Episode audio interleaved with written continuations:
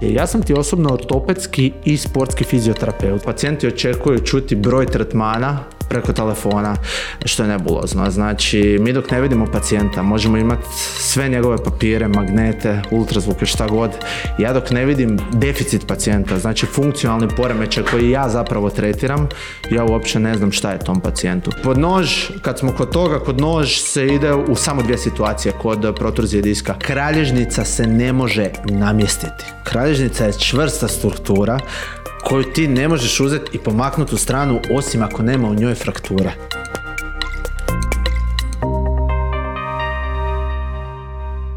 ne znam stvarno, stvarno kako bi te predstavio uopće, šta bi rekao o tebi posebno. Ovaj, mislim da te jako puno ljudi zna sa društvenih mreža, sa svih platformi, ja mislim na kojima se dijeli kontent bilo kojeg tipa. Ti si ono, veliki stručnjak u stvaranju kontenta i prije svega zato mislim se uopće i svidi ono kao neko ko ima što za podijeliti u svijetu u kojem se ti baviš. Ajde za početak reci šta je ono čime se ti baviš, čem ti možeš malo više pričati ono da ljudi dobiju dojam o tebi. Primarno čime se ja bavim je fizikalna terapija i rehabilitacija, odnosno s naglaskom ovdje na manualnu terapiju za koju sam ja najstručniji. E sada, šta ja najviše radim u svojoj ordinaciji? U svojoj ordinaciji trenutno najviše tretiram poremećaj kralježnice koje sam daleko najviše prošao i daleko sam najstručniji za njih i uz to tretiram sindrome prenaprezanja i sportske ozljede koje isto jako često sam imao u svojoj ordinaciji. Tako da baziram se na tim nekim tehnikama manualne terapije kao što su dry needling, kao što su manipulacije, no naravno u to uključujem i aktivnu terapiju pošto pacijenti ne mogu bez toga dijela. Da, kod tebe su isto pacijenti. Znaš, to mi je čudno, ono, znaš, kod nas u bolnici su jedino pacijenti, svugdje su negdje klijenti, ali zapravo kod tebe su pacijenti, jer dolaze s nekim problemima, bolim stanjima i tako stvari. Pa generalna razlika koju ljudi ne razumiju između fizioterapije i kineziterapije bi bila što kineziterapeuti imaju više klijente, a mi imamo više pacijente. Sada tu neka diferencijacija između nas i njih i ako se dosta toga preklapa bi bila da mi radimo dok je osoba još uvijek bolesna, nazovemo to tako, dok ima poremeće zdravstvenog stanja, dok bi kineziterapija dolazila tu kada više nema pravog poremeća zdravstvenog stanja. Zato su kod njih klijenti, a kod nas su pacijenti. Koja je razlika između onda, kad si još načio tu temu, koja je razlika između onda fizioterapije i kineziterapije? Ja shvaćam da je to, ajmo reći, jedan proces je zapravo isprepliče te dvije struke. Jel tako? Znači, Samo ovisi u kojem, u kojem omjeru su da, e, iako kineziterapija bi bila isključivo terapija pokretom. Fizikalna terapija bi bila terapija koja uključuje i neke druge modalitete koji su više na stranu medicine za rehabilitaciju pacijenta. Sada uobičajeno ti modaliteti u bolnicama su struja, ultrazvuk, laseri i slično to je sad druga priča koliko nešto od tog djeluje, ali recimo da uključujete neke druge bolničke medicinske procedure, dok kineziterapija uključuje primarno pokret. Dobro, javiti se pacijent, klijent, kako god ga nazvati, sa bolnim stanjem bolega leđa. Kako bi izgledao tvoj proces ono, cijelog rada? Probaj nekako ono, sažeti cijeli rad koji ti radiš s njim. Znači cijeli rad primarno, moram ga naručiti na pregled naravno, ne mogu mu ništa dati preko telefona. Ne radiš online konzultacije, pregleda i to? Ne, de, zato je to nemoguće. Naravno. E, stvar je u tome što pacijenti očekuju čuti broj tretmana preko telefona, što je nebulozno. Znači, mi dok ne vidimo pacijenta, možemo imati sve njegove papire, magnete, ultrazvuke, šta god. Ja dok ne vidim deficit pacijenta, znači funkcionalni poremećaj koji ja zapravo tretiram, ja uopće ne znam šta je tom pacijentu.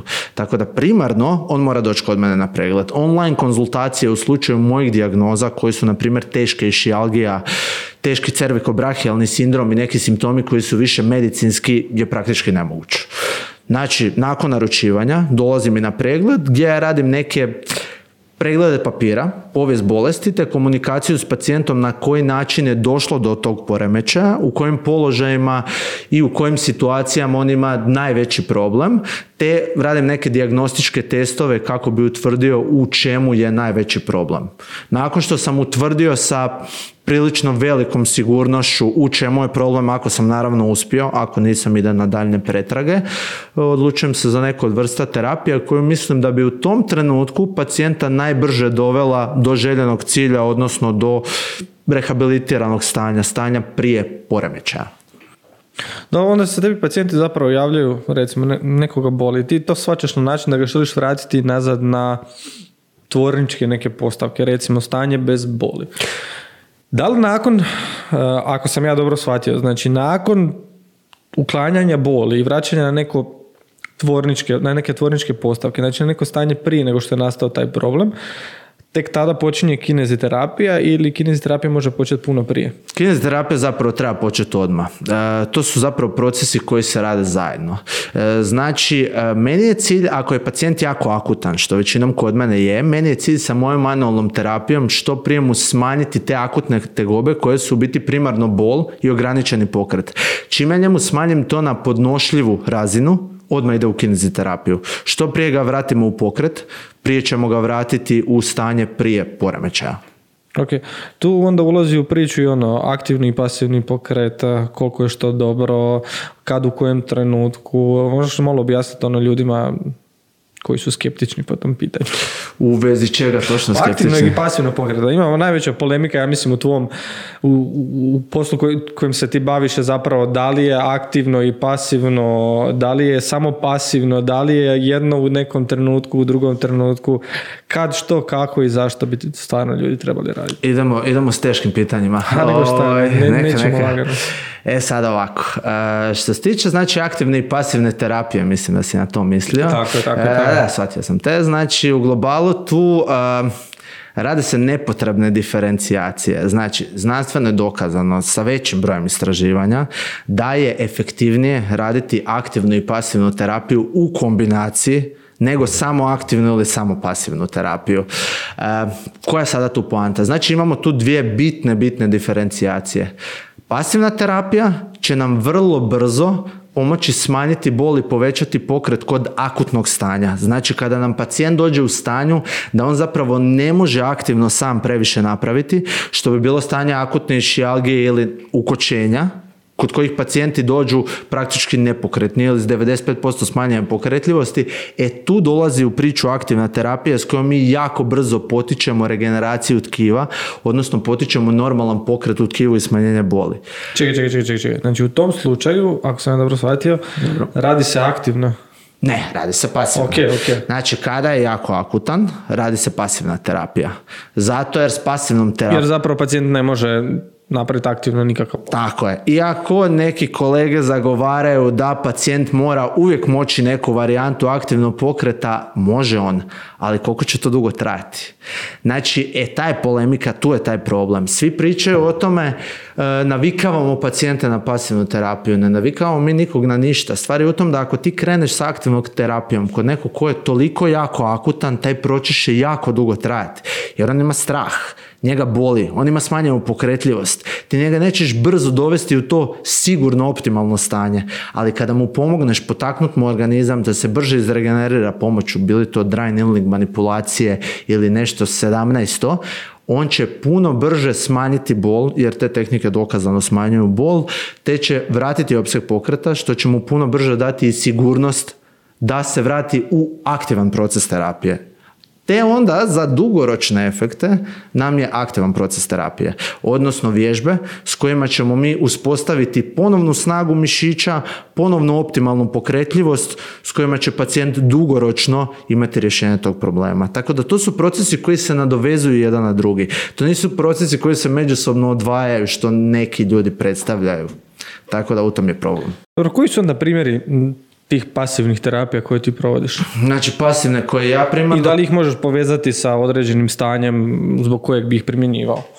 Definitivno, da. Znači, recimo, možemo na primjeru šijalgije zbog kojih meni ljudi dolaze. Evo, za ljude koji ne znaju šta bi nam bila šijalgija, znači neki bolovi i poremećaji koji nam kreću iz lumbalne kralježnice, te nam se šire duž noge, poput trnaca, mravaca, bolova, smanjene funkcije noge slabosti. To je jedna vrlo česta, vrlo česta dijagnoza s kojom dosta pacijenata dolazi. E sada, on kada bi meni došao akutan, zakočen, on ne može napraviti znači aktivnu ekstenziju trupa. Ne može se ispraviti doslovno u položaju kao kvazimodo. Ja u tom trenutku pregledavam muskulaturu lumbalne kralježnice i glutalnu muskulaturu koja u dobrom dijelu slučajeva je tu zakočena, odnosno hipertonična. Ta muskulatura se toliko zgrči da smanji pokretljivost normalnu u zlobovima kralježnice, plus napravi dodatnu kompresiju na tkiva kao što je išijadik živac, te izazove išijas i ostale simptome. Znači, kod išijasa zapravo dolazi do pretjerane, pretjeranog tonusa mišića koji na kraju pritisnu živac, jedan od načina. Jedan od načina. Jedan od Koji načina. bi onda drugi način? Drugi način bi bila protruzija diska. E, znači dolazi do curenja diska van koji kompresira e, živac i dolazi do poremećaja živca. Postoji par načina nastanka, no u većini slučajeva nije jedan uzrok. Spoji se par. Tako da bude tu i protruzija diska. Znači i protruzija diska i hipertonus. Nije samo jedno. Dobro, a nije jedno moglo nastati zbog drugog. U smislu hipertonis mišića zbog protruzije diska. Tako je. E, zapravo često i nastane zbog toga jer ljudi kada dobiju protruziju diska dobe neke simptome i bolove koje prije nisu imali. Zbog tih simptoma dolazi do kinezifobije, odnosno straha od pokreta. Zbog straha od pokreta dolazi do povećanja napetosti mišića jer se ljudi više normalno ne kreću i ne vežbaju. E to i je problem. Strah od pokreta zato je toliki problem zato jer nam zapravo radi disfunkciju mišića jer se više ne krećemo normalno. E to je onaj faktor koji kada mi sada imamo hipertonus taj veliki, ja ću sa dry needlingom stvoriti mikrotraumu unutar tog mišića.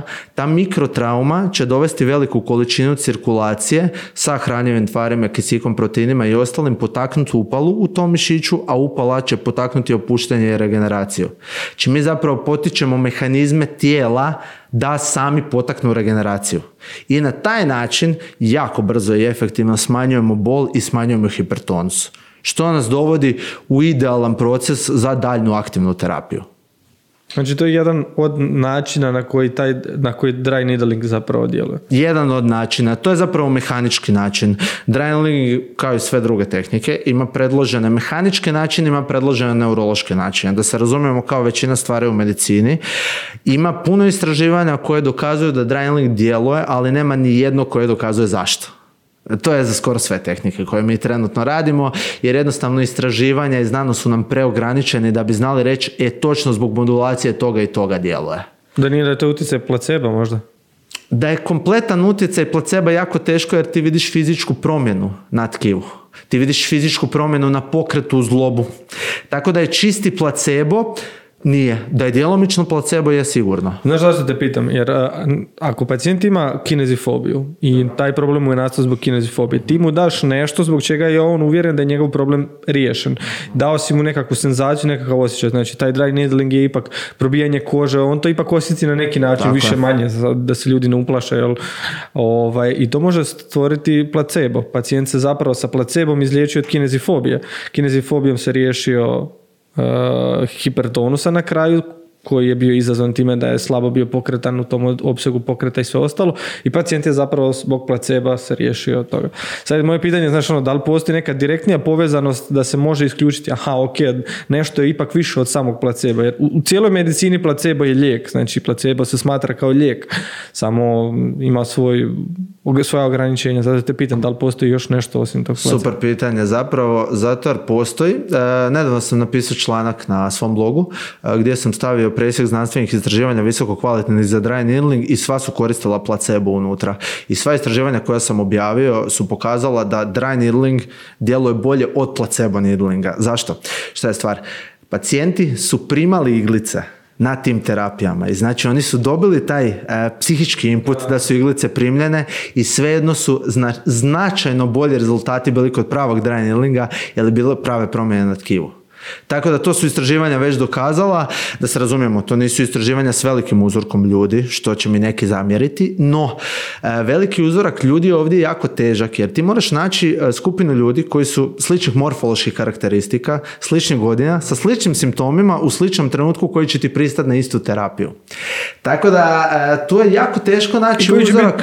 Pristat na kraju krajeva biti sudionici jednog istraživanja gdje znaju da će potencijalno dobiti placebo. I to je istina. I to je faktor koji nam je ograničavajuće. Tako da u cijeloj toj priči uh, ja se slažem da trebaju veći uzorci, ja se slažem da trebaju veće istraživanja, ali neka od tih istraživanja su bili systematic review koji su uključivali preko 611 znanstvenih istraživanja unutra koji su potvrdili da dry djeluje jer su napravili presjekle sa duplim uh, slijepim povezivanjem i svime ostalim i stvarno kvalitetna su istraživanja. Samo eto trebaju nam veći uzorci što je nažalost vrlo teško. Di su veći uzorci vrlo lagani kada imaš općenitu populaciju sa lumbalnim bolovima i kažeš jel aktivne vježbe pomažu kod lumbalnih bolova. A pomažu, ali koliko je to zapravo e, specifično istraživanje, jer ti si tu imao populaciju od 18 do 60, od 10 tisuća ljudi koji su imali zapravo različite bolove. E, nijedan lumbalni bol nije isti. Kod, e, znači, kod mene i tebe koji smo isto stari, ne znam, isto teški i imamo isti problem, neće isti, isti biti zapravo problem kada te ja pregledam, jer imamo drugačije životne ciljeve, drugačije ciljeve terapije, drugačije nastojanje u vezi te terapije. Tako da teško je tu biti egzaktan u vezi tih velikih istraživanja, to ću reći. Da. Reci mi, e, kod dry needlinga, da li na koje još mehanizme? Rekao si da mehanički, znači kad djeluje na, na same mišiće, opisao si kako to funkcionira, da se stvaraju mikrotraume mišićima. Šta je s onim neurološkim dijelom? Znači, neurološki dio imaš na tri segmenta. Imaš segmente znači na periferiji, odnosno na površini kože. To ti je inače sistem koji ti djeluje kod svih manualnih terapija. Znači, a radite se podražaja na nociceptore koji su na koži. Pomoću podražaja na nociceptore stvara se analgezija pomoću kojih se smanjuje bol. To ti je inače podržaj koji se događa i kod masaže i kod kapinga i kod svih ostalih manualnih terapija koje utječu izravno na kožu. Neko kako oni utječu zapravo? Oni ti utječu... Da ljudi čisto dobiju dojam toga. Oni ti utječu tako da ti pomoću iglice zapravo radiš, nazovimo to kompresiju, odnosno podražaj na nociceptor koji je receptor za bolove i kada napraviš podražaj na nociceptor izaživaš analgeziju putem tog nociceptora. Dobro. Znači putem tog živca. Drugi sistem ti je na segmentalne živčane mehanizme. To ti je sistem u kojem e, znači pomoću inputa na periferiji, znači recimo imaš bol u lumbalnoj kralježnici, ti napraviš u lumbalnoj kralježnici dry to je input na periferiju. Impulsi iz periferije putem kralježnične moždine putuju u mozak. U mozgu ti se događaju procesi poput placeba koje si naveo, poput nekih neuroloških procesa, e, poput reakcija na taj podražaj koje se ponovno putem kralježnične moždine spuštaju dolje i događaju se neke reakcije koje nam moduliraju bol, koje nam oslobađaju pokret. Da se razumijemo, kažem, to su sve predloženi mehanizmi koji već neko vrijeme su predloženi i imaju smisla, ali naravno nisu, nije 100% dokazano.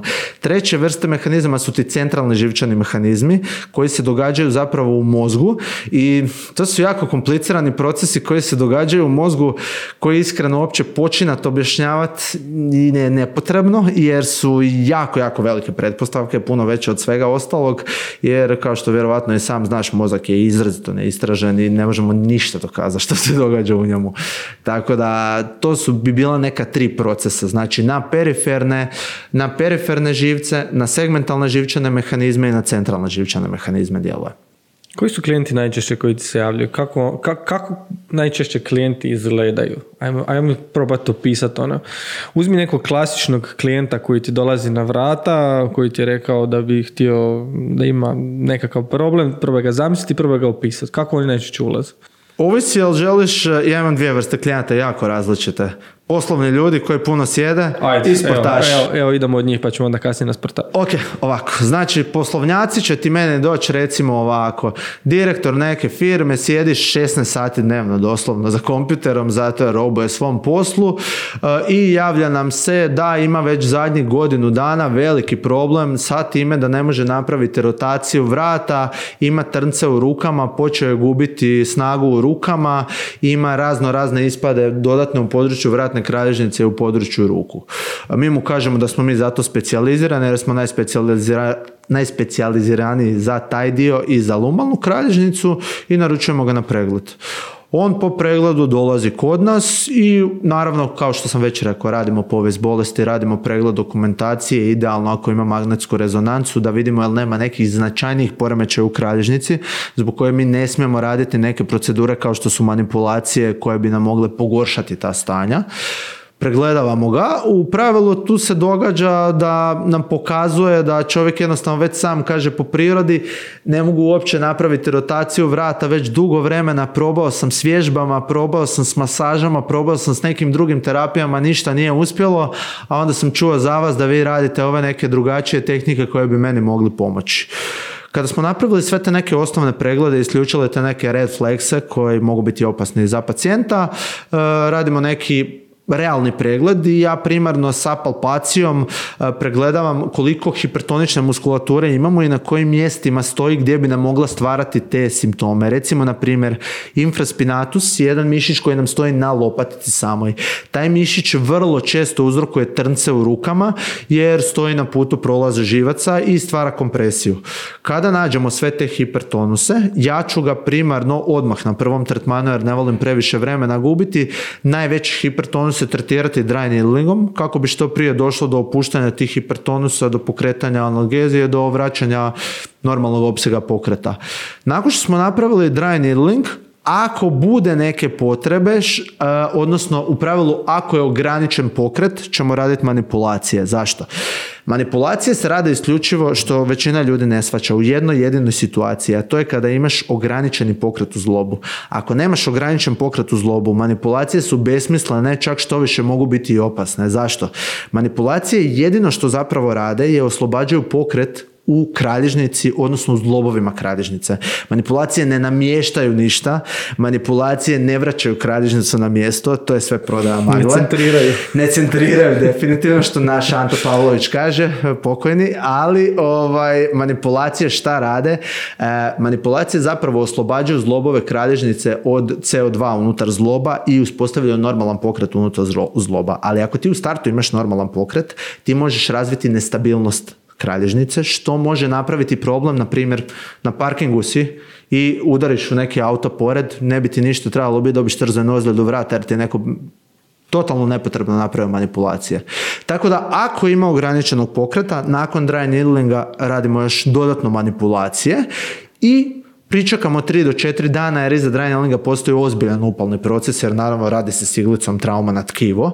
Pričekamo 3 do 4 dana da vidimo reakciju pacijenta. U većini slučajeva kod vratne kralježnice u jednom tretmanu 50 do 70% simptoma se rješavamo, povlače se trnci iz ruku, e, zbog manipulacija se pokret većinom vraća odmah. I gledamo je li nam potrebno još jedna, dvije terapije, da sve te primarne simptome zbog kojih su nama došli akutne, što bi u većini slučajeva bila bol i smanjen pokret, da sve te primarne simptome riješimo do kraja, nakon što smo to riješili, zadajemo vježbe koje će pacijent dugoročno raditi, s kojima će razviti snagu u vratnoj kralježnici kako se problem ne bi vratio i to je to. Još tu ima recimo jedan jako bitan faktor kada pričamo o kralježnici, e, moramo pacijentima promijeniti neke životne navike. E, znači moramo ih naučiti da se ustaju kada dugo sjede. Moramo ih naučiti e, da uzimaju neku suplementaciju koja je jako bitna za napetost mišića kao što je recimo magnezij. Magnezij radi jako veliku razliku kod hipertonusa mišića. Vrlo bitna stvar što sam ja vidio iz prakse, znači ako nisam napravio 5000 cerekobrahijalnih sindroma, odnosno vratne kraju trnaca u rukama, nisam ni jedan.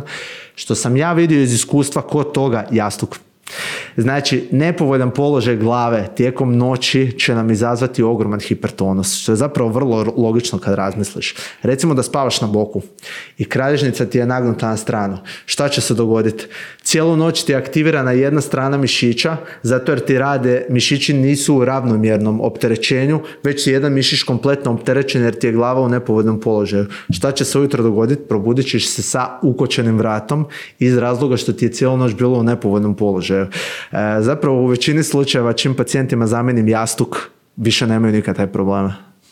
Tako da jedno vrlo jednostavno rješenje koje većini pacijenata riješi ukočenost vrata. Dobro, a promijeniti jastuk, kako ljudi da biraju jastuk, o čem da razmišljaju, sad kad si još to spomenuo? Par vrlo jednostavnih pravila zapravo kod toga. E, znači, e, ovisi jastuk, naravno individualno, ovisi od pacijenta do pacijenta, ali ima neka osnovna pravila s obzirom u kojem položaju spavaš. Ako spavaš na leđima, to ti može biti valoviti anatomski ili ravni anatomski.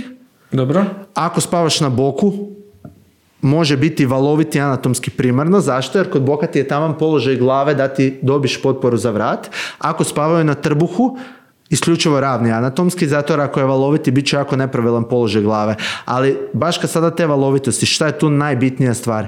Najbitnija stvar je da kada osoba legne na jastuk na večer, da glava ostane u neutralnom položaju. Znači to se svako od nas može skoncentrirati kada bude u uh, prije spavanja legneš, i legneš u položaj točno u kojem spavaš. Moraš gledat i jel ti glava u neutralnom položaju sa ramenima. Recimo da spavaš na boku, zamisli da ja sad ležim točno u ovom položaju, mu mora biti glava. Ako glava bude ovdje ili ako glava bude ovdje, razvit će se ogroman hipertonus i doći do upućenja vrata. u tom slučaju? Kako misliš? Pa nekako, nezamislivo mi izgleda tako spavati ravno uh, ako spavaš na trbuhu. Ja, evo, ja na primjerice spavam na trbuhu, pa onda... Ali na trbuhu ti nije bitan taj položaj, ja isto spavam na trbuhu. Zato sam ti na trbuhu rekao da je ravni anatomski, jer ti glava malo uđe unutra i tamo dođeš u položaj. Ja ti osobno kad spavam na trbuhu, naravno spavam ovako. I spavat ćeš tako, ali ti onda razmišljaj si kao da si na boku. Želiš da ti vrat bude u ravnini sa tijelom. Ne želiš da ti bude prenisko ili previsoko. Tako da ja isto spavam na trbuhu. Trbuh je zapravo najgori položaj za spavanje, budemo realni, ali većina nas to radi. Tako da u globalu može se i tu prilagoditi, ali malo teže nego bok i uh, leđa. S tim da kod lumbalne kralježnice, kada smo već pričali na čemu spavamo, to je isto dosta dobar savjet. E, kod lumbalne kralježnice, e, ako se, pogotovo ako se spava na trbuhu i ako osoba ima problema sa lumbalnom kralježnicom, je puno pogodnije spavati na tvrđem madracu. Zašto na tvrđem madracu? Zato jer nam neće propadati lumbalna kralježnica kroz madraca. Ako spavaš na trbuhu i madrac je premekan, propaše nam kralježnica. Šta će se dogoditi? Tijekom noći ćeš e, kontrahirati lumbalnu muskulaturu lumbalna muskulatura kontrahira na 8 sati, računaj si koliko je to treninga i reakcije na takav neki nepotreban zapravo podražaj. Što sam ja probao na sebi jer od 15. godine imam protruziju diska. Tako da, da, meni je ispod ista 15 godina, sad imam četiri vani, ali nemam nikakav problem već godinama zbog vježbanja. Tako da u globalu... Nisi išao pod nož? I nikad ne bi. znači, pod nož, kad smo kod toga, kod nož se ide u samo dvije situacije kod protruzije diska. Kada si nepokretan i kada ne kontroliraš uredni stolicu. To su jedine dvije situacije kada se ide pod nož. Zašto? Zato jer u pravilu e, operacija protruzije diska se radi tako, ne želim se miješati u doktorsku stranu, ali radio sam na neurokirurgiji pa mogu to jednostavno objasniti, tako da se u biti očisti dio diska koji je van i pritisnuo živac. Ali šta se jako često dogodi? Naraste ožiljak na mjestu gdje se operiralo. I šta se dogodi? Isti taj ožiljak kompresira živac identično kao što ga je disk kompresirao. I onda se znaju ljudi otvarati po 7-8 puta. U pravilu disk ima jako čestu spontanu reapsorpciju.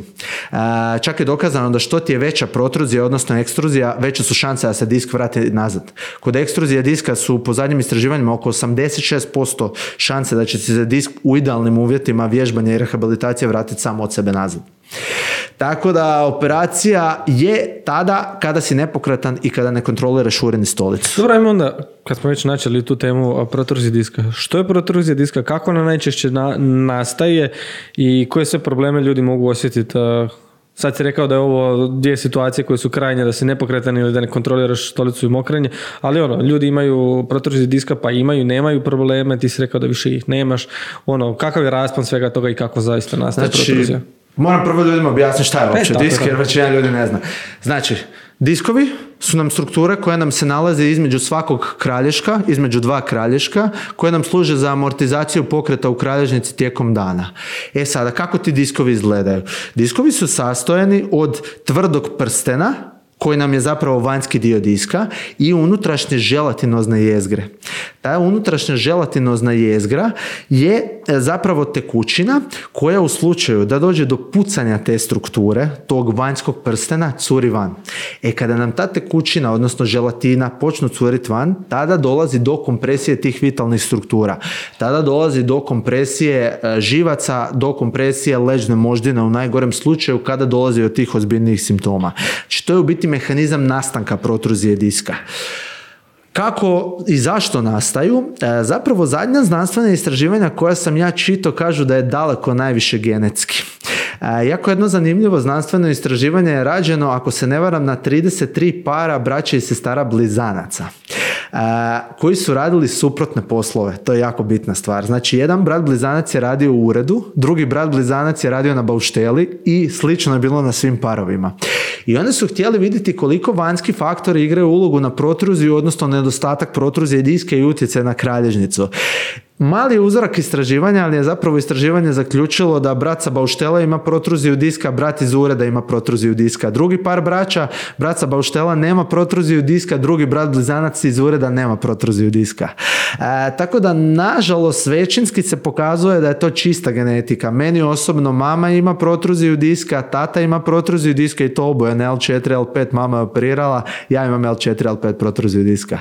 Tako da, to su neki geni koje ćeš teško izbiti i ne puca disk kao što ljudi misle, joj, znaš, usto sam se krivo pa mi je puknuo disk to je prečvrsta struktura da bi disk pucao na taj način. To je proces koji se događa kroz dugo vremena, no samo je sada tu faktor koliko ko od nas ima genetsku predispoziciju da taj disk pukne prije ili kasnije. Još jedan bitar faktor je tu za naglasiti, nova znanost i novi, što se ja slažem, e, novi stručnjaci govore da je zapravo protruzije diska su samo starenje kralježnice. Znači, to ti je najnormalniji proces koji se kod svih nas događa, samo je pitanje hoće nešto nam uzrokovati ili ne. Vjerovali ne, ja sam vidio pacijenata sa 7-8 diskova vani koji nemaju ni jedan jedini simptom. Znači na magnetu imaju 7-8 protruzija, nikad ih ništa nije bolilo. Ima onaj sindrom, sind, da se zove sindrom magneta ili tako nešto, da ljudi koji su iz nekog drugog razloga radili magnet i snimita im je kralježnica i na nalazu piše kao nus nalaz zapravo uh, diske i na jednom ih počnu boliti leđa. Da. E, ja sam inače zagovornik da ako nemaš neke kritične simptome, ako su simptomi više neka ukočenost, to uopće ne radiš magnet. ja to inače jako puno svojih pacijenata i savjetujem i pričam zašto zbog upravo toga. E, doće do straha, doće do kinezifobije iz čistog razloga što si ti vidio na magnetu da imaš protruziju diska, koja je u većini slučajeva tebi totalno nebitna. E, znači čak su ti neka veća istraživanja dokazala e, da u 95% slučajeva protruzija diska ne uzrokuje ni jedan simptom od simptoma koje imaš, već okolni problemi i strukture. Znači ta sama protruzija ti ne mora ništa značiti. Kažem ti, trenutno imam četiri veće protruzije u lombalnoj kralježnici, boksam, radi moj taj, u teretani diže veliki kilaž, nisam imao nijedan simptom dvije godine. Tako da to ne znači ama baš ništa i to ljudi moraju početi shvatiti i prestati se bez veze slikati. Malo vas je uhvatilo u leđima. Najjednostavnija varijanta, hodajte do kilometara. Napravite plank. Jednostavne statičke vježbe, jednostavno kretanje će vrlo brzo smanjiti ta lagana ukočenja. Samo se pokrenite. To je to. Tako da nemojte se slikati bez veze, jednostavno nepotrebno je. Dobro, koji je onda raspon uh, simptoma koji se mogu javiti zbog protruzije diska? Znači... Raspon simptoma uh, koji se javljaju biti zbog protruzije diska su lumbalne bolovi primarno, sekundarno bolove u glutalnom području, odnosno u području stražnice, treći je onaj famozni išijas o kojem smo pričali, odnosno šta bi zapravo i točno bio išijas? To bi nam bili znači trnci, mravinjanje, pečenje, bolovi duž stražnje vanjske strane stražnice i noge. Točnije, duž unutarnje strane stražnice i vanjske strane noge. Tako da to bi bili neki standardni simptomi protruzije diska koji opet kažem nisu većinski uzrokovani protruzijom diska već nedostatkom i hipertonusom onih okolnih struktura koje zapravo mi i tretiramo. Tako da to bi bili neki najčešći simptomi. Naravno, rekao sam oni krajnji simptomi koji su opasni i kod kojih više se ne rehabilitirate nego idete kod neurokirurga su e, znači nekontroliranje urina i stolice i totalna nepokretnost. Dobro, kod tebe došao pacijent koji ima protruziju diska i ti si utvrdio da ta protruzija diska zapravo njemu i stvara nekakav problem, koji god to problem bio. Koje su vrste terapija koje ćeš ti raditi s njim na uklanjanju tog problema? Znači, rekao si da zaista rješavanje kiruškim zahvatom je ono krajnje i ako pacijent uh, u ova dva slučaja znači potpuno ostane nepokretan ili izgubi funkcioniranje, odnosno inkontinentan postane. Kako ćeš ti raditi sve terapije od onih najblažih do onih najkompliciranijih i kako bi išao taj proces rehabilitacije u smislu kako bi se izmjenjivale stvari koje bi ti radio i šta misliš otprilike koliko bi trajao taj jedan proces? Ovako, jedna bitna stvar koju tu odmah želim naglasiti, mi ne radimo izravno na protruziji diska. Nikad se ne radi izravno na protruziji diska. Mi zapravo stvaramo idealnu okolinu za spontano povlačenje diska koje sam već spomenuo. E, tako da mi ne možemo izravno vraćati disk unutra. Mene često ljudi pitaju, jel mi možete vratiti disk sa onom kiropraktikom? Ne, ne mogu, to je nemoguće, plus kiropraktika se ne radi, kiropraktika, i to je sad druga tema, ali ne radi se manipulacije na diskovima. Tako da ono što ja radim je stvaram idealnu okolinu za spontano povlačenje. Šta je idealna okolina za spontano povlačenje?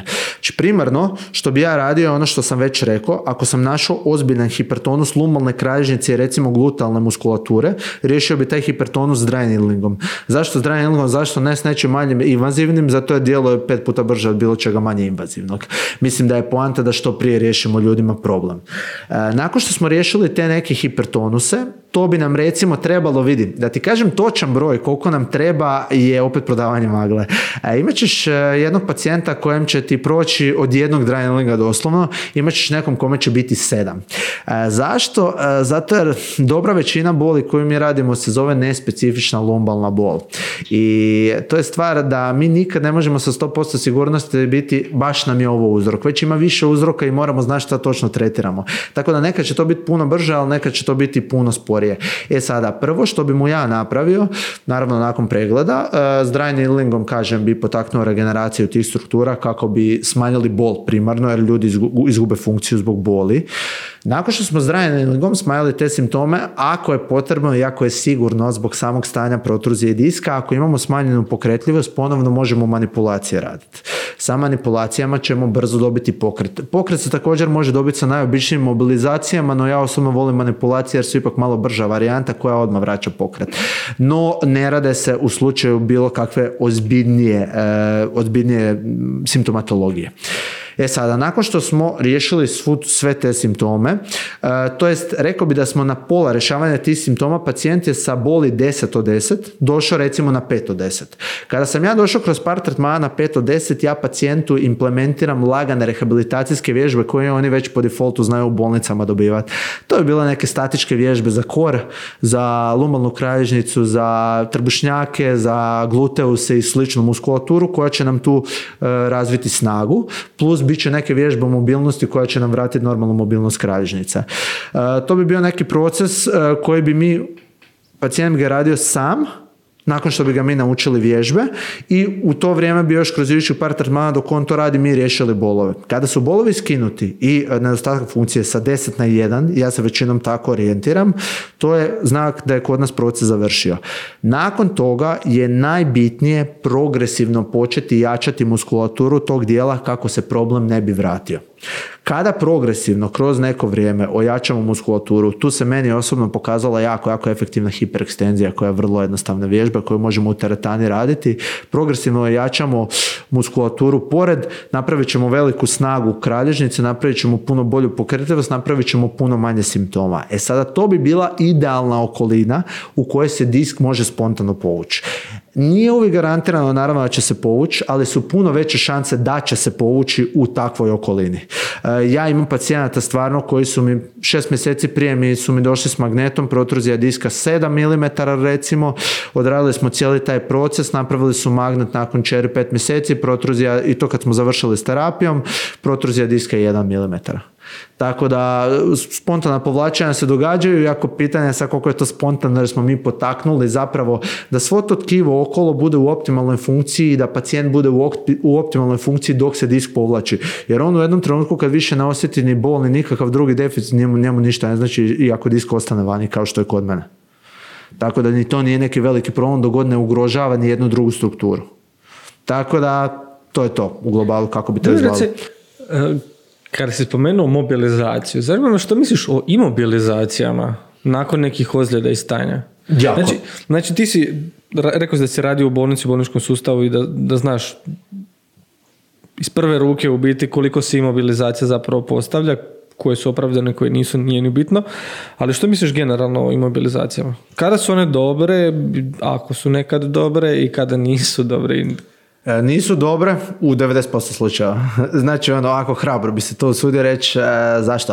E, M kažu nova istraživanja, M se vidi u praksi. Znači, ako neko ima stabilan prijelom i svjesna je odrasla osoba koja može kontrolirati sebe i svoje pokrete i mobilizirati ekstremitet koji je slomljen nebulozno. Zašto? događa se to da naravno s imobilizacijom nema više pokreta sa nula pokreta dolazi do kompletne atrofije mišića. Sa kompletnom atrofijom mišića dolazi do pogoršanja primarnog stanja. E, u globalu kad bi se imobilizacije trebale raditi? Kod djece, koja se ne mogu kontrolirati i kod ljudi sa nestabilnim prijelomima kome je opasno za daljnje stanje da kreću taj ekstremitet. Ali ako smo ti ili ja slomili lakat, zašto ne bi imao onu aktivnu imobilizaciju s kojom ćeš ti moći odmah prvi dan dobiti lagane vježbe, blagi, blagi opseg pokreta, gdje ćeš ti se čuvati svoju muskulaturu od kompletne atrofije i ubrzati jako proces rehabilitacije iz tog razloga. Tako da u dobroj većini slučajeva totalno je nepotrebno raditi imobilizaciju. Kada se najčešće imobilizacija radi zapravo, onda, mislim, pričamo ono uh, iz praktičnog svijeta, ljudi dobivaju imobilizacije za doslovno svakakve stvari. Znači, u ganuća, gležnja, ljudi dobiju imobilizaciju. Zašto? Ja mislim da je to zato što se liječnici boje, a šta ako ta osoba je neodgovorna, pa krene stane, pa ti nisi stavio, pa ja sam stavio svoj nalaz na to, pa sve to tu nekako, ono, svi se ograđuju, uh, tako da, koja su stanja zbog koje ono, ti si rekao nestabilni prijelomi i ta djeca. Što je, na primjer, sa ljudima koji dobiju trajne imobilizacije u smislu oni, e, kako se zovu? Fiksatori kralježnice. Fiksatori kralježnice i takve stvari. E sada, to je sad sve ovisi za šta su ih dobili. E, ja imam susjedu koja je imala frakturu nestabilnu kralježnicu, ima fiksator kralježnice, to je kod nje pod mus, jer ona ima osteoporozu, ona je u godinama, nestabilan je prelom, tu se mogu ogromni problemi dogoditi. E, osim toga, još znam da se i slične one ortoze za kralježnicu rade kod skolioza. I tu ima smisla ako se koriste ograničeno. Jer svaka takva fiksacija zloba, svaka takva fiksacija kralježnice dovodi do atrofije dugoročno, jer mišići se ne aktiviraju, a pokret nam je uvijek tu bitan. Ako se ona koristi ciljano kroz dan u nekim položajima kao što je sjedenje pa se kasnije skine i vježba se, to je super smisleno. I kod opet tih nekih ekstremnih dijagnoza. Ali ovo što si spomenuo za uganuće je to totalna nebuloza. Nemam ljepše riječi od toga. Da, e, znači, po novom se više, ne da se više ništa ne imobilizira, nego se uganuća kreću odmah. Zato želiš potaknuti cirkulaciju unutar zloba kako bi što prije oteklina prošla. Dobro, to je ona ista priča kao sa on, biti uganuće zgloba zapravo tijelo stvori one uvjete koje, koje ti želiš postići sa dry needlingom, ako sam ja dobro shvatio. E, tako je, samo malo ekstremnije zaštitne uvjete šta se dogodi kod uganuća zloba. Ti si stegnuo ligamente u nožnom zlobu. E, tvoj organizam, kako tebi ti ligamenti ne bi popucali, stvara oteklinu i prirodnu imobilizaciju sa oteklinom. Ti se tom prirodnom imobilizacijom s razlogom više ne možeš napraviti napraviti pokret jer da ga možeš popucali biti ligamenti do kraja. Tako da svi se te otekline, joj, to je nešto grozno, trebam ja to ledit. Nije to ništa grozno. To je dobra stvar, to je zaštitni mehanizam koji nas tu štiti i to je tu s razlogom. Plus ljudi ne svačaju upalu. Upala potiče proces regeneracije. Ajde ono objasniti cijeli proces upale. Znači ono, sve stvari, sve stvari koje spadaju pod upalu. Znači imamo otok, bol, crvenilo, toplina, šta još? Mislim da si ove bitnije, bitnije stvari nabrojao. Tako okay. da, I svako od tih ima neku svoju ulogu. Znači možemo reći da, da recimo otok, evo rekao si da fizički spriječava i stvara neku barijeru, barijeru za znači oštećenje. za daljnje oštećenje. Uh, osim toga, taj otok nazad samim time što se recimo tekućina više nakuplja u to okolno tkivo, što opet povećava uh, lakše kretanje hranjivih tvari, nutrijenata, krvi i svega ostalog. Onda imamo opet toplinu koja povećava tu neku viskoznost i stvara, ajmo reći, lak, opet lakši prolazak uh, svega toga. I sad mi želimo onda hladiti ili grijati tako nešto. Grijati. E, polemike su tu sad već dosta vremena. E, što se tiče hlađenja, volim tu temu i znam da će me napast neki kolega zbog ovoga. Zato ti znam. Daj mi priliku da te napadaju. Neka, neka. E, dobit ćeš engagement. Ovaj. šta, se, šta se događa? Šta je fora? E, hlađenje je zapravo poteklo iz RICE metode. Uh, REST Ice Elementary Compression. Uh, RICE metoda je potekla od 1985. Uh, čiji je autor 2015. rekao da je ta metoda nebulozna. e sada, šta je fora? LED kao LED je vrlo bitan dio te RICE metode, kao ICE unutra, i koji zapravo jedino što vam služi je za analgeziju. To ljudi ne razumiju. Ljudi misle da treba splasnuti oteklinu da se ubrza regeneracija, ali ajde ti mene reci logiku toga. Sada si rekao sam ključnu stvar koju većina ljudi ne razumije. Znači, u slučaju kada ledimo tkiva, dolazi do skupljanja žila, do vazokonstrikcije. Kada dolazi do vazokonstrikcije, dolazi do sporije regeneracije, odnosno dolazi do dodatnog zadebljanja kiva, dodatnog e, hipertonusa recimo u tom tkivu. Koliko ima smisla hladiti nešto što ti želiš što prije izregenerirati? Kod grijanja dolazi do vazodilatacije, dolazi do pojačane cirkulacije, dolazi do brže regeneracije tkiva. Tako da u globalu sva istraživanja nam kažu da led trenutno ima dobar efekt analgezije i ja se s tim slažem, ali je nam cilj trenutno zamaskirati simptome ili nam je cilj, pogotovo kod sportaša, recimo Modrića, što prije ga vrati na teren zbog tog uganuća? Ali to je sad opet ono polemika. Da li ga ti želiš za sljedeću utakmicu dobiti da je on spreman jer ti treba jer igra finale Lige prvaka ili ti je uh, predsezona pa ga želiš do sezone potpuno rehabilitirano? 700% se slažem. Ako trebaš Modrića iduću tekmu, ide u kantu leda i ide tri inekcije protiv bolova bez priče i to rade sa nogometašima i to je jako smisleno, no dugoročno da si mu napravi uslugu nisi, ali e, smisleno je isključivo kada trebaš tu osobu, odnosno po meni to može biti isključivo sportaš vrlo uskoro za e, neki event ili utakmicu. Sve van toga, zašto? Želiš ubrzati proces rehabilitacije. Tako da ja sam zagovornik grijanja, e, dok tih ozljeda bi se dalo raspravljati. Ovo što si ti se rekao je korektno i imamo primjenu leda u nekim određenim situacijama, e, dok kod ukočenja akutnih s kojima ja radim, koja su neka uklištenja, lumbalna vratne krajžnice i slično, je led totalno besmislen. Zato jer zašto bi ti nešto što se zgrčilo, ledio dodatno grčio? To sam baš htio reći, to je zapravo kontraproduktivno, ne samo da je ono, da rješava problem. Ok, možda će ti taj led umanjiti osjet bole, ali vrlo brzo ćeš se ti zagrijat ponovo i nisi dobio zapravo ništa. Dobio si veći hipertonus. E, znači, meni će ti redovno doći pacijenti joj, znaš, ledim to već danima i pomogne mi kad zaledim i onda mi poslije bude gore. Pa rekao, da, zato jer konstantno si grčiš mišić. Ne želiš si konstantno grčiš mišić, želiš ga opustiti. Ja uvijek kažem ljudima, gledajte, za bilo kakve uh, akutna ukočenja, uključenja, napetosti mišića, skraćenosti mišića, lože ili bilo čega ostalo, gri. Vrlo jednostavno. Znači, vazodilatacija, širenje krvnih žila će opustiti mišić, dodat će mu mobilnost, smanjit će mu tonus. Sad kad smo već spominjali to hlađenje i sve ostalo, mislim, bilo bi suludo da ne spomenemo ih ledene kupke koje ti... Vidio sam da u zadnje vrijeme i pišeš o tome i dosta. kome su namijenjene, kada ih ti koristiš, možda i kada ih neko može iskoristiti? Znači, Što misliš o njima općenito? Mislim da su fenomenalan mehanizam oporavka od bilo čega, e, fenomenalan mehanizam podizanja imuniteta, ubrzavanja metabolizma. E, zapravo puno sam proučavao na tu temu, kao što si sam rekao, pisao sam i neke blogove i naravno pratim Andrewa Hubermana koji je tu daleko najveća faca u tom svemiru e, i on stvarno izvlači puno znanstvenih istraživanja. Primarno zašto se tu većinom koriste za jako, jako brzi i efektivan oporavak kod vrhunskih sportaša. Jer znanstveno dokazano jako, jako ubrzavaju proces rehabilitacije kod sportaša.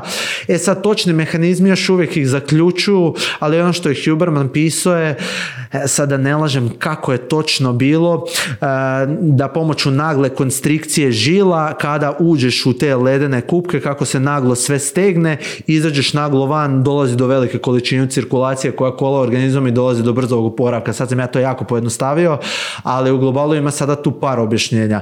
Osim toga što su još dokazala istraživanja za te protokole su da jako podižu imunitet i to onako na velikim, velikim postocima. E, dokazalo su da poboljšavaju kvalitetu kože, smanjuju nastanak bora, e, ubrzavaju metabolizam čak za neku malu granicu. E, tako da mislim da su jako efektivan modalitet, pogotovo za oporavak vrhunskih sportaša i to je razlog zašto ih većina MMA boraca, boksača i sličnih koristi redovno. E sada šta je kod njih bitno? Bitno je kod njih da ne skočiš u prvom mjesecu u Jaron zato jer si čuo da su ledene kuke super, zato jer to tak ne funkcionira i može biti opasno naravno. Postoje ti neki određeni protokoli koji su najpametniji, to je ako se ne varam 11 minuta tjedno sve ukupno bi trebao biti u ledenoj kupki kroz 3 do 5 sesija kroz tjedan. Huber... Zapravo ja mislim da je nebitno koliko ćeš, kako ćeš rasporediti tih 11 minuta, ali je bolje za osobu da ide kroz manje sesije, pogotovo u početku koje kasnije može e, smanjiti broj, ali povećati vrijeme po tim. Upravo to, upravo to. Jer imamo, imamo i, onaj, i onaj efekt gdje se počinje tkivo, to jest masnoća se pretvara iz bijele u smeđu, pretvara, da ljudi ne citiraju to baš tako, nije to baš tako, ali e, laički rečeno bi bilo gdje onda osoba postaje puno otpornija, može puno duže izdržati pod tom ledenom e, vodom i onda je dobro da progresivno povećava i vrijeme koje e, je pod vodom, ali sve preko 11 minuta je zapravo, ajmo reći, uzalud potrošeno, nakon toga ne ostvaruje neke veće benefite, dok je ta 11 minuta otprilike, ne, što Huberman sam kaže, ovaj, neki sweet spot u kojem bi se trebali svi kretati. Osim toga, ledene kupke su zapravo dobre na, za brzi oporavak u smislu smanjuje se upala nakon neke ekstremne aktivnosti. Za neke sportaše to e, jedan trening je ekstremna jel, e, aktivnost i on želi biti što spremni za sljedeću utakmicu. Recimo petak je radio dosta malo teži trening recimo i želi se oporaviti do nedjelje do utakmice on će raditi te ledene kupke jer će mu to pomoći u smanjenju te, e, tog sistemnog upalnog odgovora organizma i zato su ledene kupke zapravo jako dobro. Ali isto ono što ljudi pričaju kod tih ledenih kupke da ako ti je cilj hipertrofija da apsolutno trebaš izbjegavati te ledene kupke 4 do 6 sati nakon treninga zato što ti smanjuje taj sistemni, sistemni upalni odgovor koji ti je zapravo zaslužan za hipertrofiju jer ti želiš izazvati mikrotraume u mišićima, želiš izazvati tu upalu i taj cijeli upalni proces koji će dati informaciju, gle sad mi je izazvalo neka upalu, problem u organizmu, idemo pojačati te mišiće, povećati i povećati broj i sve ostalo kako to izgleda, zapravo onda radiš samo suprotno od onoga što ti želiš. Tako da 4 do 6 sati je potrebno da bi tijelo imalo taj upalni odgovor, a ne da ga mi smanjujemo kako bi razvijali zapravo hipertrofiju. I zato puno ljudi ono, ima možda smanjen, smanjen napredak u vidu hipertrofije ako koriste te ledene kupke. Ali ako si ti sportaš recimo kome, koji je radio nakon kardija, bilo kojeg kardija vam je zapravo super raditi te ledene kupke jer ćeš brže doći do poravka, a tebi u biti tu nije u interesu da imaš veći upalni odgovor jer si ti radio treniranje kardiovaskularnog sustava za koji ti zapravo uopće taj upalni odgovor i nije toliko bitan kao što ti je bitan kod samih hipertrofije. Vidim da si ti proučio. Da, da, ne, meni, je, meni, su ledene kupke zakoni i ono, svaki puta volim potaknuti ljude da zapravo isprobaju to da malo sami otkriju. Naravno da je to nelagodno i nikad ti neće postati lagano u biti ući u ledenu kupku. Ja, na primjer, to ne gledam kroz ledene kupke, jer rijetko kad imam priliku ući u sam led ili ono, baš ono, takve ledene kupke ali jer ne planiram bacati novce na, na led da bi napunio kadu za tih 3 do 5 minuta ovaj, koji bi proveo unutra, ali tuširanje hladnom vodom, znači kroz cijelu godinu. S tim da Huberman kaže da nije isto tuširanje ledena kupka. Nije, naravno Zato da se ne uroniš, da, to je razlika. To, to je potpuno razlika. Ja, na primjer, radim i ledene kupke, pogotovo u, zimskim, u zimskom periodu gdje ti je voda, ja mislim iz voda ti može biti na nekih desetak, 11, 12 stupnjeva, što je već ledena kupka zapravo. Ako to uspiješ, ja sam čak mjerio, bilo je mislim 11 stupnjeva. Boga mi, to je donja granica, 10 donja. Napuniš kadu i baciš malo nekog leda, nekog smrznutog graška iz vrećice. Samo pazite da nema rupice, jel? Ovaj, uspije, uspije, se spustiti ta temperatura i onda se uroniš u tu kadu i provedemo, ali onda ja provedem malo duže vremena, znači nije to ono 3 do 5 minuta, nego je to više do desetak minuta iz razloga jer ta voda se počne igrijati, tijelo zagrijeti u vodu i stvara se onaj termalni sloj i sve ostalo pa iako to radite u nekim manjim količinama vode, ali da je ono, ne znam, neka bačva ili tako nešto, probajte se malo meškoljiti u toj vodi iz razloga već nakon minute dvije se stvori taj nekakav termalni sloj gdje ta voda, izme, zapravo voda je ugrijana oko te kože i ti ako se ne mičeš, ovaj, ta voda zapravo više nema tu temperaturu koju ima, nego je ta voda ipak toplija i onda je dobro to malo izmiješati i sve ostalo. A ljudi koji imaju priliku otići na sljeme, u tim zimskom, evo, na primjer, koji je u Zagrebu, ako imaš neki izvor vode i vani su u zimskom periodu pa onda iskoristi tu tekuću vodu jer zapravo tek tu nemaš tog termalnog sloja i stalno ti ispire tu toplinu i tu je zapravo efekt najveći. Ne, puno znaš. da, to mi je ona E, fetiš. S tim da, što je dobro ljudima isto napomenuti da zapravo hladni tuševi mogu biti super priprema za ledenu kupku zbog adaptacije. E, ja sam isto osobno radio prvo kako ona, lagano kreneš s mlakom, pa s mlakom ideš prema dolje dok se tuširaš i ljudi će primijetiti da ti se tijelo kroz tuširanje adaptira da možeš kroz 5 minuta biti na ledenoj vodi, onaj najhladnije što barem možeš na tušu staviti i onda ono, to isto korisno ljudima znaju da se mogu na taj način prvo uopće naviknu da im tijelo može podnijeti tu hladnoću. Tako da... Vidio sam da idemo mi dalje od hladne vode, a idemo prema ovim toplim, e, vrućim temama. Vidio sam da negdje je neko napisao neću reći da si to ti napisao jer nisam siguran stvarno, ali mi je fora bilo da danas fizioterapeuti, kineziterapeuti, kiropraktičari i svi ostali prvo što kupuju od dodatne opreme za svoje prostore je dobar mikrofon. A dobro fora. E, da. Nisam ja rekao dobro fora. Da, da. ovaj, I to ono, e, fora je, fora je to Ali krckanje. Znaš zašto te pitam, fora je to krckanje i to je ljudima zanimljivo i to je stvara engagement ljudima i to ono, znaš, i ok. Marketinški jaka stvar. Marketinški jaka stvar i to ćemo ostaviti tu. Ali me zanima što je sa kiropraktikom? E, koliko je ona zapravo dobra? Čemu ona služi? Kako se s njom zapravo radi i sve ostalo? ti imaš iskustva u nekoj kiropraktici pa onda... Vidi, jedna glavna diferencijacija da to svima objasnim kiropraktika je znanost krckanje koje svi vidite su manipulacije. Manipulacije su modulacija, znači brze mobilizacije zloba koje koriste fizioterapeuti, kiropraktičari, osteopati, ortopedi i slični. E sada, e, da odmah to diferenciramo, kiropraktika je znanost, ono krckanje nije kiropraktike, kiropraktika se sastoji od puno toga, to je jedan mali dio toga. Ti si mene pitao, prepostavljam za manipulacije. Ok, da. E, ja ti pričam kao, ja ti pričam kao like, znači ne znam ni ja, tako da. Zato ti objašnjavam. E, manipulacije kao manipulacije je ono što sam objašnjavao. Šta se kod njih zapravo događa? One djeluju na principu mišićno-tetivnog refleksa. Znači, ti imaš kralježnicu i uz kralježnicu imaš lateralno sa svake strane zglobove od kralježnice. Ono što sam spomenuo u početku, ti zglobovi znaju doći pod veće opterećenje, znaju se napuniti zrakom i smanjiti tu pokret po defaultu, ali to čak nije primaran uzrok, već za svu tu, sve te zglobove općenito na tijelu se vežu razno razne tetive određenih mišića. Šta mi postižemo s manipulacijom? Mi dovodimo u zlob u krajnji opseg pokreta, ne krajnji fiziološki gdje ćemo slomiti nekog, nego u krajnji opseg pokreta u barijeru zloba. I šta zapravo radimo? Radimo jedan jako brzi pokret kako se tijelo ne bi stiglo, stiglo adaptirati i stegnut mišić. Šta se tu događa? Tu se događa što se zove mišićno-tetivni refleks. Umjesto da se stigne zgrčiti mišić, događa se suprotna reakcija. Zato smo toliko brzo to napravili kako se input veže preko tetive na zlob mišica opušta. Tako da jako brzo pomoću te manipulacije ćemo dobiti samo posljedično opuštanje mišića koji je vezan na taj zlob. I dobit ćemo tu opseg pokreta što u zlobu, što opuštanje mišića i posljedično opseg pokreta zbog toga. Tako da jedina poanta tih manipulacija je kada imamo ograničen opseg pokreta vratiti taj pokret. E sad, što se tiče tih mikrofona i HC krckanja i svega, da se razumijemo, ja objavljam isto ta krckanja, e, zato su marketiški jako jaka i ljudi ih vole gledati jer su im satisfying. To svi znaju, to je ono satisfying sound, SASMR stvari. Ja, to svi vole gledati. Moraš napraviti jednu kompilaciju e, krckanja. uskoro je kompilacija krckanja, bit će jedna 40 komada zajedno, tako da to smo s Jakovom u pregovorima. ovaj, bit će toga. E, tako da u globalu... Uh, znaš, Jakov će slušati to. Neka, neka, neka sluša da ga pohvalimo malo. Ovaj, e, šta se zapravo... ta krckanja kao krckanja jesu li potrebne u manipulacijama nisu uopće. E, to je sad jedna stvar koju ljudi ne svačaju. Svi hvataju ta eksplodirajuća krckanja jer su atraktivna, ali sami efekt manipulacije se može identično dobiti bez krckanja.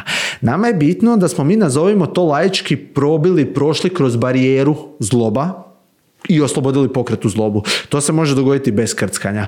Zašto čuješ na našim videima i na mojima ta silna krckanja? Zato jer mikrofon stoji na pacijentu. I to što si rekao da se kupuje mikrofon. Ta krckanja kao krckanja ne zvuče tako glasno i da ga ja sada tebi napravim neće zvučati tako glasno, ali naravno kad staviš kvalitetan mikrofon pored zloba koji krckam zvuči će kao eksplozija. A ta eksplozija će jako dobar marketing dati.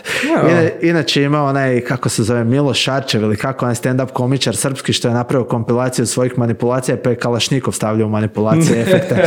Ja, ja sam plakao od smijeha, znači radi koljeno i čuješ repetiranje Kalašnikova i počinje, počinje pucati iz Kalašnikova, tako da ovaj, tu je na, dobru parodiju na to napravio, ali kažem, mi primarno svi to koristimo marketinški i e, još jedna bitna stvar za naglasiti je tu, manipulacije nisu agresivne.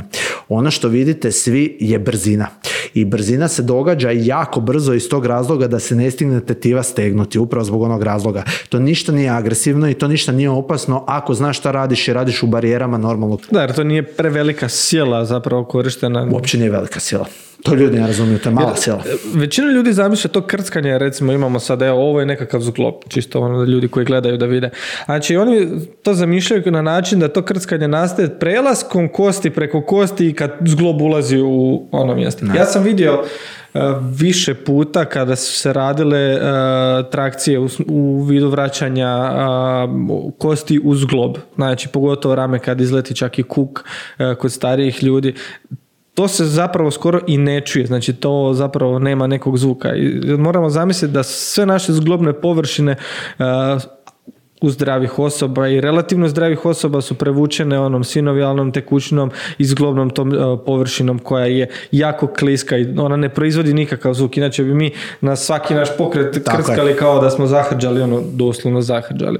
Tako da uh, to je ono što sam htio da i ti samo istakneš, da to krckanje zapravo nije vraćanje uz glob, da to nije e, nešto magično i... Vrlo jednostavna rečenica, znači pacijenti mi dođu i kažu bojim se tog namještanja, šta ako mi krivo namjestite? Prva rečenica koju kažem, kralježnica se ne može namjestiti. Kralježnica je čvrsta struktura koju ti ne možeš uzeti i pomaknuti u stranu osim ako nema u njoj fraktura. Mi jedino što radimo, oslobađamo zrak iz zloba i opuštamo tetivu koja je vezana tu. Znači, ti si rekao jednu sada tu ključnu stvar. Nema nikakvog škljoca na zlobo zlob. Skrc koji se čuva je isključivo puknućem je hurića CO2, odnosno izlazak zraka iz zloba. To je to. Znači to je jedan razlog krca. Nije se krc dogodio jer je kralježak sjeo na kralježak. Tu ću zapravo reći jednu vrlo jednostavnu stvar s kojom ja volim ljudima slikovitije objasniti zašto se kralježnica ne može pomaknuti. Sigurno si čuo da ljudi namještaju atlas. Da, da. to, mi, to, mi nije dobro kad čujem, ali e, znači ljudi namještaju atlas. Ajmo ovako. E, znaš i sam pošto si u struci, a atlas zatvara ležnu moždinu e, u kojoj je likvor.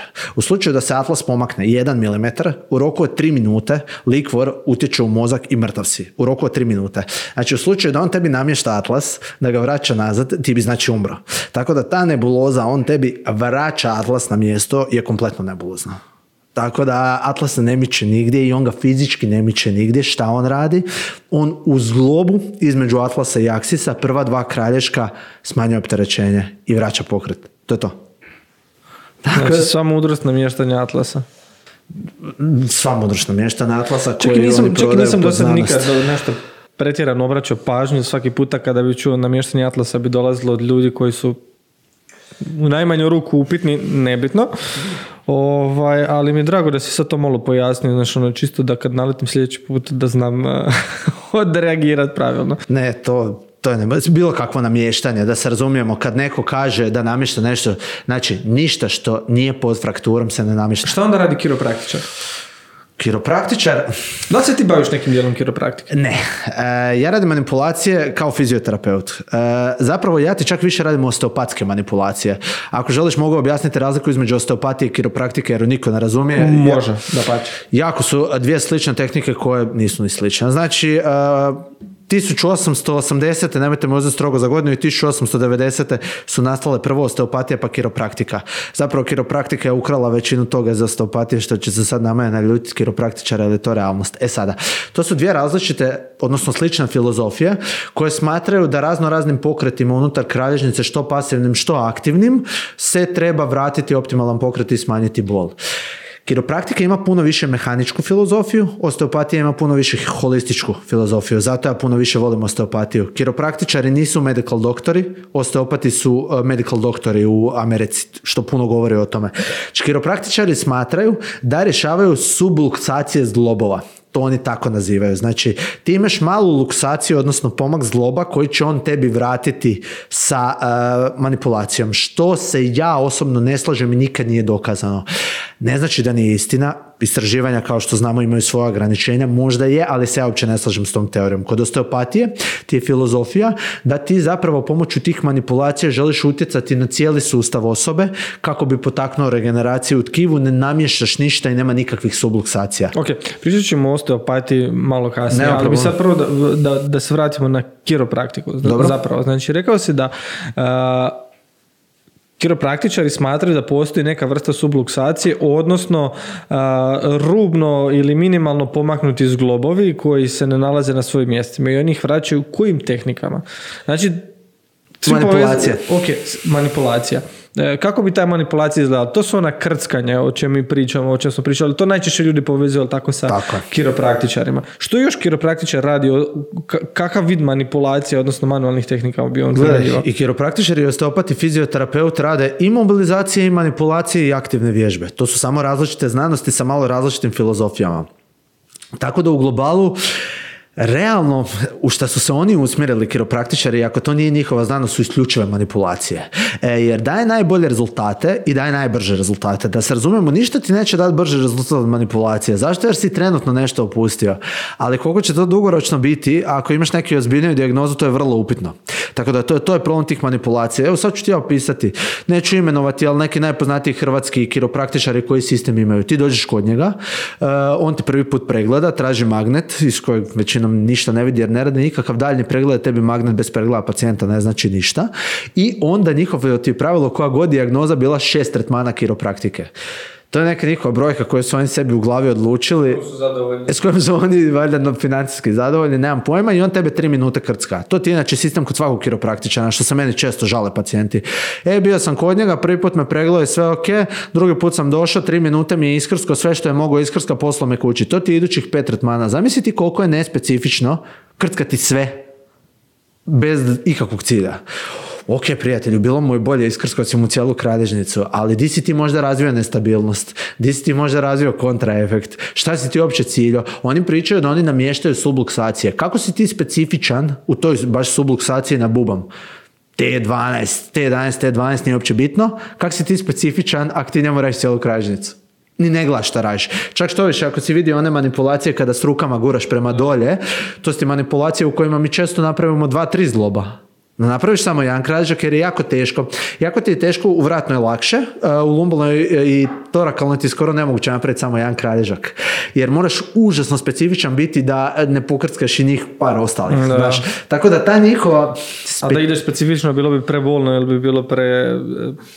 Preveliku silu bi morao na jednu površinu, na jednu ne možeš, površinu staviti. Jer su povezani ne bi ti ni mogao ići, znaš, zato jer tebi su T11, T12, L1 povezani, znaš, tebi cijela kražnica povezana. I ti kada napraviš kompresiju, na, ti zapravo kada radiš manipulaciju, ti imaš ono što mi zovemo kralježnicom, to su procesusi spinozusi. Sa strane su procesusi transverzusi koji su onaj nastavak od kralježnice. Ti guraš transverzuse prema dolje da bi dobio oslobođenje zloba.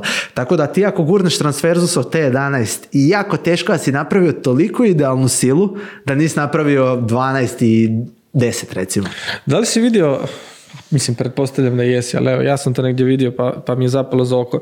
Ljudi koji izvlače doslovno kožu na taj način prave vakum i zapravo povlače kralježak prema, znači ne rade pritisak prema unutra, nego povlače prema nazad. I isto se dolazi do krckanja i ne znam. Poljeplju fasciju. E, Dobro. Velika razlika. Znači, e, kada ti uzmeš kralježnicu, e, mogu ljudima ako želiš objasniti ukratko šta je fascija, jer sigurno većina ljudi ne zna šta je fascija. E, tako da u biti fascija nam je znači vezivno tkivo u kojem je naše cijelo tijelo omotano i e, koje nam znači je elastično i djelomično nam služi za pokretanje, za zaštitu organa i slično. To vam je ono bijelo na piletini što vidite da se rasteže kada imate pileća prsa. E sada, e, fascija zapravo nam stoji naravno i na kralježnici i krc koji čuješ ti je uzmeti se prstima fascije i povučeš ju prema gore to ti potakne lokalnu cirkulaciju unutar kralježnice zato jer si oslobodio fasiju. Tako da to ti je to što ti povlače kožu prema gore na kralježnici oslobađanje fascije. To je nešto više što bi se, s čime bi se osteopati bavili. Ja bio profesor Marković ovdje koji je osteopat između ostalog.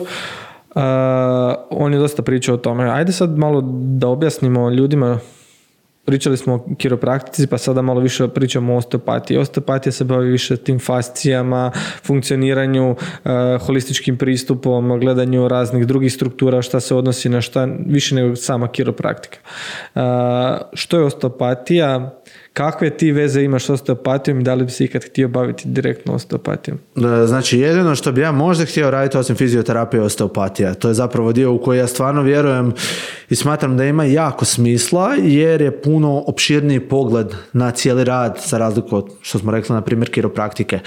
E sada osteopatija ko osteopatija kao što sam već rekao je znanost koja se bavi ljudskim pokretom i rješavanje disfunkcija. Oni imaju kao što si sam naveo te neke nježne tehnike na fascijama, onda ti imaju onu kranio sakralnu osteopatiju što ti se zapravo radi na samoj kralježnici isto nekim laganim pokretima, ali opet krajnji cilj je kod svih nas isti. Krajnji cilj je uspostaviti optimalnu funkciju i smanjiti bol, uspostaviti normalan pokret. E, tako da šta tu osteopatija različito radi? Osteopatija različito radi filozofiju. E, znači oni će biti uvijek nježniji od kiropraktičara. E, oni smatraju da je manje više što se ja 700% slažem. Znači s kojim god se mi bavili tehnikama, bila to osteopatija, bio to dranje, bila to manipulacije, manje i više. Mi stvaramo traumu ljudima na tkivo. Zašto bi stvorio veću traumu za istu regeneraciju? Ja uvijek kažem ljudima kad ih educiram na dranje, znam da smo na osteopatiji, ali čisto digresija, da napravi s manje iglica, manje trauma za isti efekt. Nemojte pretjerivati. E, osteopatija je to magistrirala doslovno, jer oni se bave time da sa minimalnim inputom, minimalnom mobilizacijom ili poticajem dobiš maksimalni rezultat. Tako da, ko, i plus oni ti imaju pogled, ne znam, jel znaš, e, ako je profesor Marković isto pričao ili neko drugi iz osteopatije, oni rade i na organima. Imaš tako je, tako je, tako je. Znači oni se ne bave samo lokomotornim sustavom, nego... Imaš visceralnu osteopatiju, koliko ju ja svačam, sigurno bi profesor Marković ili neko drugi to znao bolje od mene objasniti, ali koliko ju ja svačam, isto ti se radi na fasciji. Jer kako su svi naši organi na fasciji, ja sam inače završio miofascijalnu relaksaciju koja radi dobar, dobar dio osteopatije i koliko je meni objašnjavala moja predavačica, zapravo ti na organima utječeš na fasciju koja okružuje organe. Kada potakneš cirkulaciju, kada potakneš mobilizaciju fascije, potakneš i bolji rad organa. Moje edukatorice kažu da imaju fenomenalne rezultate sa funkcijom rada bubrega, sa funkcijom rada jetra, sa funkcijom rada organa. Tako da e, čak i mislim da ima nešto sitno istraživanje na tu temu. Dobro, ti se onda baviš ili ne baviš dijelom osteopatije? E, bavim se. Ako ćeš gledati kroz e, moju filozofiju, kroz moje manipulacije koje su osteopatske i kroz miofascijalnu relaksaciju koju tu i tamo koristim, to su sve dijelovi osteopatije. Ali to su opet znanosti koje se usko isprepliču, pa je sad teško pričati šta radimo, da. Ali da. Planiraš, planiraš završiti baš službenu osteopatiju? E, inače, to su onako ekskluzivne informacije, pa neću imenovati, ali dolazi jedna prestižna akademija osteopatije u Zagreb, e, vrlo uskoro bi trebala doći. Kao za stalno ili nešto samo privremeno? Stalno. Znači, poslije čega ćeš biti diplomirani osteopat. E, što još uvijek nije priznato zvanje u Hrvatskoj, ali u EU je. I to je... Ali u smislu da li će biti jednako tretirano kao uh, liječnik? Ne. E, nećeš. Kao što je u Americi? Ne, ne još, ne još. E, još uvijek su tu. Iako, koliko ja to svačam u Italiji, recimo Giovanni Bonfanti od kojeg sam ja učio, je doktor osteopat. Tako da oni imaju, e sad je li to DO, znači isto ko medical doktor, Ovisno od države do države, e, kako je regulirano. Znaš, u nekim državama jesu doktori, u nekim državama nisu. Ako se ne varam, u Britaniji su oni isto doktori. Tako da sve ovisi koliko je stara znanost u toj državi i sve ovisi kako su zakoni postavljeni. Jako varira od države do države. Ali da, uskoro će doći jedna akademija osteopatije kod nas. To je možda jedna od rijetkih stvari koju ja, ja još želim završiti jer mi se jako sviđa njihov pristup da osim svih edukacija koje si do sada završio, ta neka ti bude kruna, a idemo mi sad preći na, na onu drugu stranu edukacije, ono s čime se ti još baviš. Znači ti osim što radiš sa klijentima, odnosno sa pacijentima, ti se baviš i educiranjem budućih, a i već profiliranih e, kolega u svojoj struci, a i nekim strukama koje su usko isprepliču sa tvojom. Kako je krenuo uopće taj tvoj rad? Možeš li predstaviti u biti taj cijeli, cijelu tu strukturu e, kojom se ti baviš edukacijom? Taj rad je zapravo krenio slučajno, nazovimo to tako. Znači, ja dugo radim dry link i imam puno iskustva u njemu i kolege su vidjeli moje recenzije, moje rezultate u klinici, prije poslije kako objavljam i počeli su mi se javljati jel bi ja njih to naučio. I to bi postalo jako, jako učestalo i ja uopće nisam znao kako to koncipirati. To ću ih početi ja na ja naučiti, to mi vremenski nema smisla. Šta ću početi raditi i u jednom trenutku kad je bilo dosta tih upita, napravio sam ti anketu na Instagramu koliko, pošto mene prati jako puno kolega, koliko kolega i kolegica je zainteresirano za dry edukaciju. Mislim sam na toj anketi 120 kolega je stavilo da je zainteresirano. Ja sam u tom trenutku onako malo ostao plav, on, stvarno svi to žele naučiti, svi misle da sam ja očito dovoljno relevantan da to razumijem, da objasnim. I ovaj, shvatio sam da bi ja to mogao održavati s obzirom na moje iskustvo, s obzirom na moje znanje na tom. Prije nego što sam to počeo održavati, sam ti završio par dodatnih edukacija, dodatno se educirao anatomiji, dodatno se educirao palpaciji, ja dosta perfekcionistički radim stvari koje radim i odlučio sam počeo pokrenuti tako manje edukacije s kojima sam krenuo prije nekih dvije, pol, tri godine sada i krenuli smo s tim nekim manjim edukacijama iz dry sa troje, četvero ljudi koji su ogromnog zamaha uhvatile jer su kolege i kolegice stvarno bili zadovoljni. Uh, iza toga uh, Needling već traje, veliki broj kolega je prošao. Čak što više rekao si, mlade kolege i kolegice s faksa, primarno na dry needling ti primamo fakultetski obrazovane kolegice i kolege jer je to iznimno zahtjevna i opasna tehnika gdje mi moraju imati fakultetsko obrazovanje anatomije i kineziologije. E, nažalost, postoje organizacije u Hrvatskoj koje uče automehaničare, pekare i slično bez podcjenjivanja, da me krivo ne shvatiš, ali uče ljude koji nemaju nikakvo medicinsko obrazovanje raditi dry needling tehniku u kojem u nekim segmentima idemo i po 7 cm u dubinu tkiva. Ja to uopće moram pričati koliko je opasno učiti nekog bez medicinske pozadine takvu tehniku. Tako da, to je neka uža publika koju ja već dulje vremena educiram i s kojim imamo stvarno fenomenalne rezultate i moji kolege imaju fenomenalne rezultate. Evo sada već imamo tri stupnja. Inače koncipirao sam i master stupanj u kojima radimo neke jako opasne stvari i tu jako biram ljude kao što ti je sternocleidomastoideus, kao što ti je maseter, procerus, trbušni mišići, e, neke jako, jako osjetljive stvari, e, digastrikus ispod uha ima nekih jako, jako opasnih stvari, radimo tetive, ulazim ti u ahelovu tetivu, to su neke jako, jako napredne tehnike koje ne znam koliko ljudi osim mene ovdje rade, tako da sad smo počeli s tim, s tim da ja ručno biram tu doslovno dvoje, troje kolega u godini koji uopće ja smatram da mogu to završiti, jer je jako opasno, jako puno iskustva i primarno moraš anatomiju savršeno znati. Tako da u globalu to je kako smo krenuli s dry needlingom. E, nakon toga u biti došlo puno upita za cupping. Joj kolega da bi me educirali cupping, joj kolega da bi me educirali cupping, ja to počeo sam malo o tom razmišlja, cupping je puno jednostavnija tehnika, cupping je tehnika puno za puno manje opasno. Puno manje opasno i manje efektivna, ali u nekim slučajevima može dati super rezultate. Evo, nedavno sam baš objavio post, vjerovatno si vidio na uh, velikom čak istraživanju koje je dokazalo da cupping djeluje kod bolova u lumbalnoj kralježnici, isključivo bolova ne kod pokreta i toga, ali kod bolova.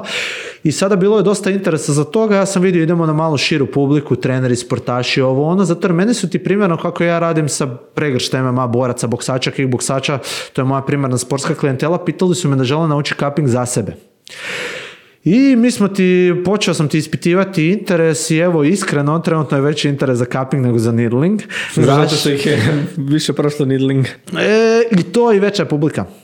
Znaš, na ti kod mene mogu doći fizioterapeuti, studenti fizioterapije, liječnici, studenti e, medicine, kineziterapeuti i e, studenti kinez, kineziterapije baš i ne, ali ovisi koja su godina. Sad tu ima neki faktora koje ja gledam, e, moraju mi dokazati da jako dobro znaju anatomiju, kineziologiju, znači može biti opasno za pacijenta. Tako da cupping smo onda počeli, ja sam to počeo realno da uopće nisam znao koliko će biti interes, javilo mi se dosta ljudi, ali rekao ajmo probat. Rekao ide, ide, ne ide, ne ide, ljudi su zainteresirani, ima evo, idućih tri kapinga nam je puno. U prvih šest mjeseci ove godine 18 edukacija je popunjeno na kojih ja 16 predajem. Tako da navala je ogromna i sada smo morali povećati edukacije za 9. i 10. mjesec plus e, kolega Marko Drašković koji je bio već kod tebe u podcastu e, nam sada predaje novu edukaciju smart flossinga koji je tehnika koja ljudima na prvo ne izgleda fascinantno, ali ja sam je otkrio tako što mi je Marko riješio problem sa golferskim laktom koji sam imao tri mjeseca u jednom jedinom tretmanu.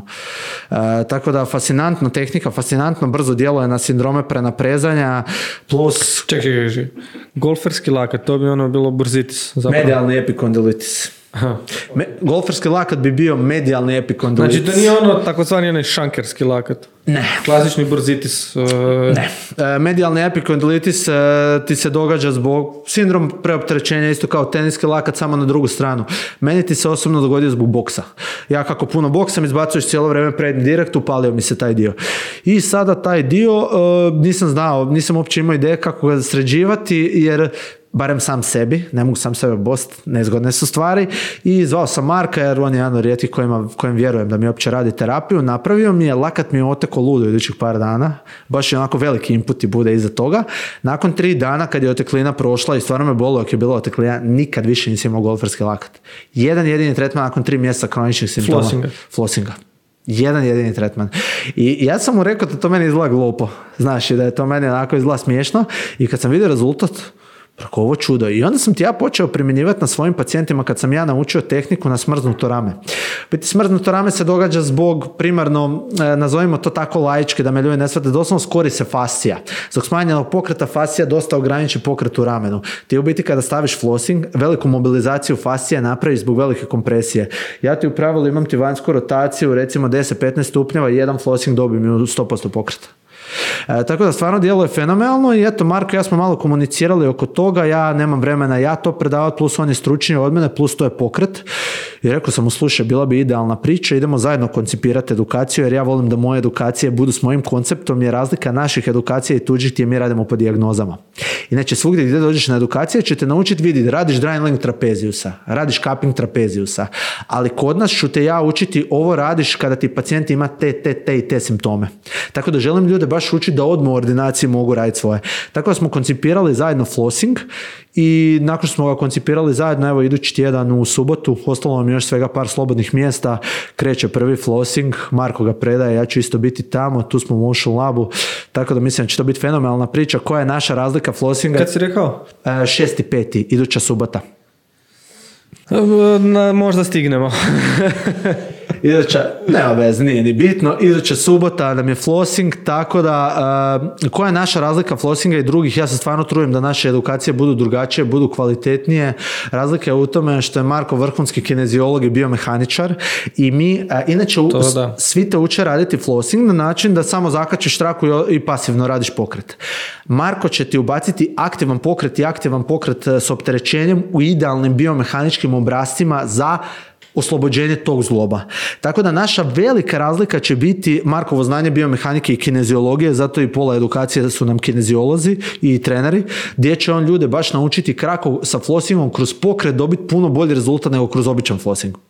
Tako da to će biti velika, velika razlika u edukaciji. Ja sam osobno kod Marka bio na biomehanici, on predaje isto atomski, ima ogromnu količinu znanja, tako da vjerujem da će to biti isto vrhunska priča. S tim da u planu nam je šest novih edukacija, s tim da ja ne želim to prenaglo izbaciti, svaka naša edukacija mora biti vrhunska. U pregovorima sam sa Davidom Lintonbonom koji je jedan od najpoznatijih osteopata na svijetu i predaje 30 godina Britanskoj akademiji osteopatije da nam predaje manipulacije osteopatske. Imamo super priča, samo ne želim ništa prenaglo izbaciti i idemo polako sa svime da to bude vrhunska kvaliteta za svaku edukaciju. Tako da, plus dodatni problem što se širimo van Hrvatske, što idemo sad u Sarajevo, što su nas zvali u Peću, što idemo svugdje, tako da moramo to kvalitetno odraditi.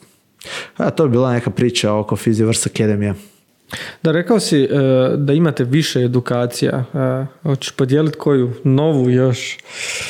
Uh, koja, je, koja je možda sljedeća u izradi? neću nove dijeliti jer su užasno originalne i iskreno bojim se da će ih neko ukrasti ozbiljno. E, edukacije su na tržištu koje ne postoje uopće.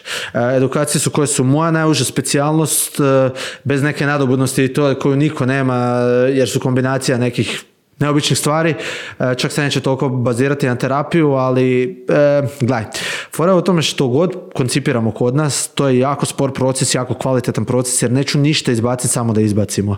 E, jedna od općenitih edukacija koju bi volio uskoro ubaciti, e, zato što će to biti super za širu publiku, je medicinska masaža.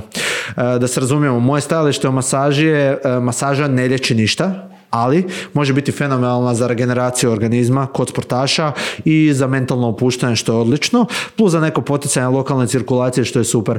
E sada veliki interes i zatim i vjerujem da lajci sa strane mogu kroz tu edukaciju masaže naučiti nešto anatomije, nešto o ljudskom tijelu, naučiti masažu pa onda dobiti neku osnovu za neke edukacije poput kapinga i to koje su jednostavnije. Tako da mislim e, da ako nađem nekog vrhunskog kolegu, bez obzira što se predaje masaža, meni sve moraju biti kolege koji predaju i moraju biti renomirani. Ako uspijem naći nekog vrhunskog kolegu, jer je to jako ozbiljan proces, vjerujem da će masaža biti, ali ovih nekih par edukacija ne bi podijelio jer jako su posebne, jako su drugačije i mislim da će ekipi biti bomba, samo nek pričekaju. Ti si ovako e, poslovno nastrojen dosta. E, imaš Ajmo reći da, si, da, da, da iskačeš i, i, po tome od uh, nekih drugih svojih kolega. Znači, ono, nastrojen si da, da ti uh, poslovanje uspjeva, razvijaš se u drugim strujama. Kako je to sve kod tebe krenulo? Zašto si uopće krenuo razmišljati o ono, malo više business side, business side ovog posla? Znaš? Ja sam imao dvije ljubavi u životu kroz život. To zvuči kao patetično romantično priča. Nije, nije. nije. Osim, osim sporta. Kad sam prestao biti, kad sam htio prestao htjeti igrati u NBA jer sam 12 godina trenirao košarku, kad me to prošlo, imao sam ti dva stvarno velike interesa, to su ti fizioterapija i to ti je biznis. Ja od 12. godine želim biti fizioterapeut. Druga stvar, što je malo onako... Od pete godine biznismena. to od prije. E, što je jedna zanimljiva priča, ja sam ti sa svojih 13 godina organizirao nove godine u Osijeku za 400 ljudi. Znači, e, Alenu Borbašu iz Ox kluba koji ti je koji ti je organizirao Fall Hit godine. Ja sam bio u Oxu glavni organizator partija sa svojih 13 godina. Tako da ja sam ti već onda imao biznis sfere. Ja sam ti organizirao ljude, dovodio koktel majstore, dovodio DJ-eve. Ja sam ti, ja sam ti već onda imao tu biznis sferu. Tako da meni ono bila, gledaj, primarno mi je bila fizioterapija. I ja ja s vremenom kada sam otvorio svoju firmu i sve vidio da ja to mogu ono, svoj te neki biznis skill i nešto što ja stvarno volim uključiti u to i tako smo se i počeli proširivati na Physioverse Academy na sve. Osobno u zadnjih uh, šest mjeseci sam pročito 45 knjiga o biznisu i marketingu. Tako da, da, educiram se poprilično u tom smjeru. Ja kad nešto radim, radim baš onako obsesivno. Tako da, ovaj, dosta mi je to onako isto strasti, volim taj dio jako i mislim da dobrom dijelu kolega fali. Jer možda su vrhunski stručnjaci, ali se ne znaju prezentirati. E, ti, da bi ti došao neku ordinaciju, moraš ga dovući. Da bi ga dovukao, moraš imati kvalitetan marketing. Šim ćeš ga zadržati, zadržat ćeš ga kvalitetom. E sad, problem je što nam se počeo u struci događati obrnuti proces. Ekipa je vrhunska u marketingu, ali su loši stručnjaci. Pa dovedu ljude sa puno priča i sa puno prodavanja magle e, na društvenim mrežama u ordinaciju i ne naprave ništa, a takvih ima jako puno, nažalost. Tako da mislim da je to neka zdrava kombinacija ako želiš imati nešto svoje, u ovom svijetu. Jer mislim bez biznis note jako teško možeš uspjeti u toj cijeloj priči. Moraš svačati šta se tu događa. Mislim, budimo realni, bolnica je firma. To ja volim, to ja volim sa svojim tatom priča. Bolnica je firma, on radi dugo u bolnici. To ne svačaju većina direktora naših bolnica. Evo, moj tata radi na radiologiji i oni njemu šalju na rengene sa hitnog prijema, to se šalje po cijeli dan. E, na magnete, oprosti. Jedan magnet košta jako puno. To sve moraš, gledaj, želimo pomoći pacijentima, ali moramo gledati kroz sferu biznisa. To je poanta te cijele priče. Da, jer mislim, evo, ja sam u tom bolničkom sustavu pa znam ovo jako dobro, ali ljudi misle ono, platiš, plaćaš zdravstveno osiguranje, platio si sve i jesi, velikim dijelom i to je neka, to je neka vrsta druge filozofije u kojoj svi zajedno i oni koji su zdravi, koji su bolesni plaćaju jednak iznos kako bi manje se opteretili oni koji zaista su bolesni jer na kraju krajeva za velike bolesti nisi sam kriv, krivo je nešto drugo. Ovaj, no međutim, sve to u bolnici košta. Znači, ne samo ja kao zaposlenik za svoju plaću, znači to je vjerojatno jedan od manjih, a dobro nije, dobar dio je toga ovaj, s obzirom na količinu, ali sve košta. Kad pogledaš prostor u kojem se ti nalaziš, stolac na kojem ti sjediš, nakon kojeg broja pacijenata i on je izlizan i njega treba promijeniti i svašta nešto drugo. Gdje su tu potrošni materijali, gdje su, sve to košta. Struja za uređaje. Ja najskuplju stvari. Magnet potroši abnormalnu količinu struje. Kad sam čuo cifru, ja sad ne mogu, ja neću slagati, ali velika, velika cifra struje u jednom jedinom danu, a magnet se ne gasi. I to je isto fora, radi po noći.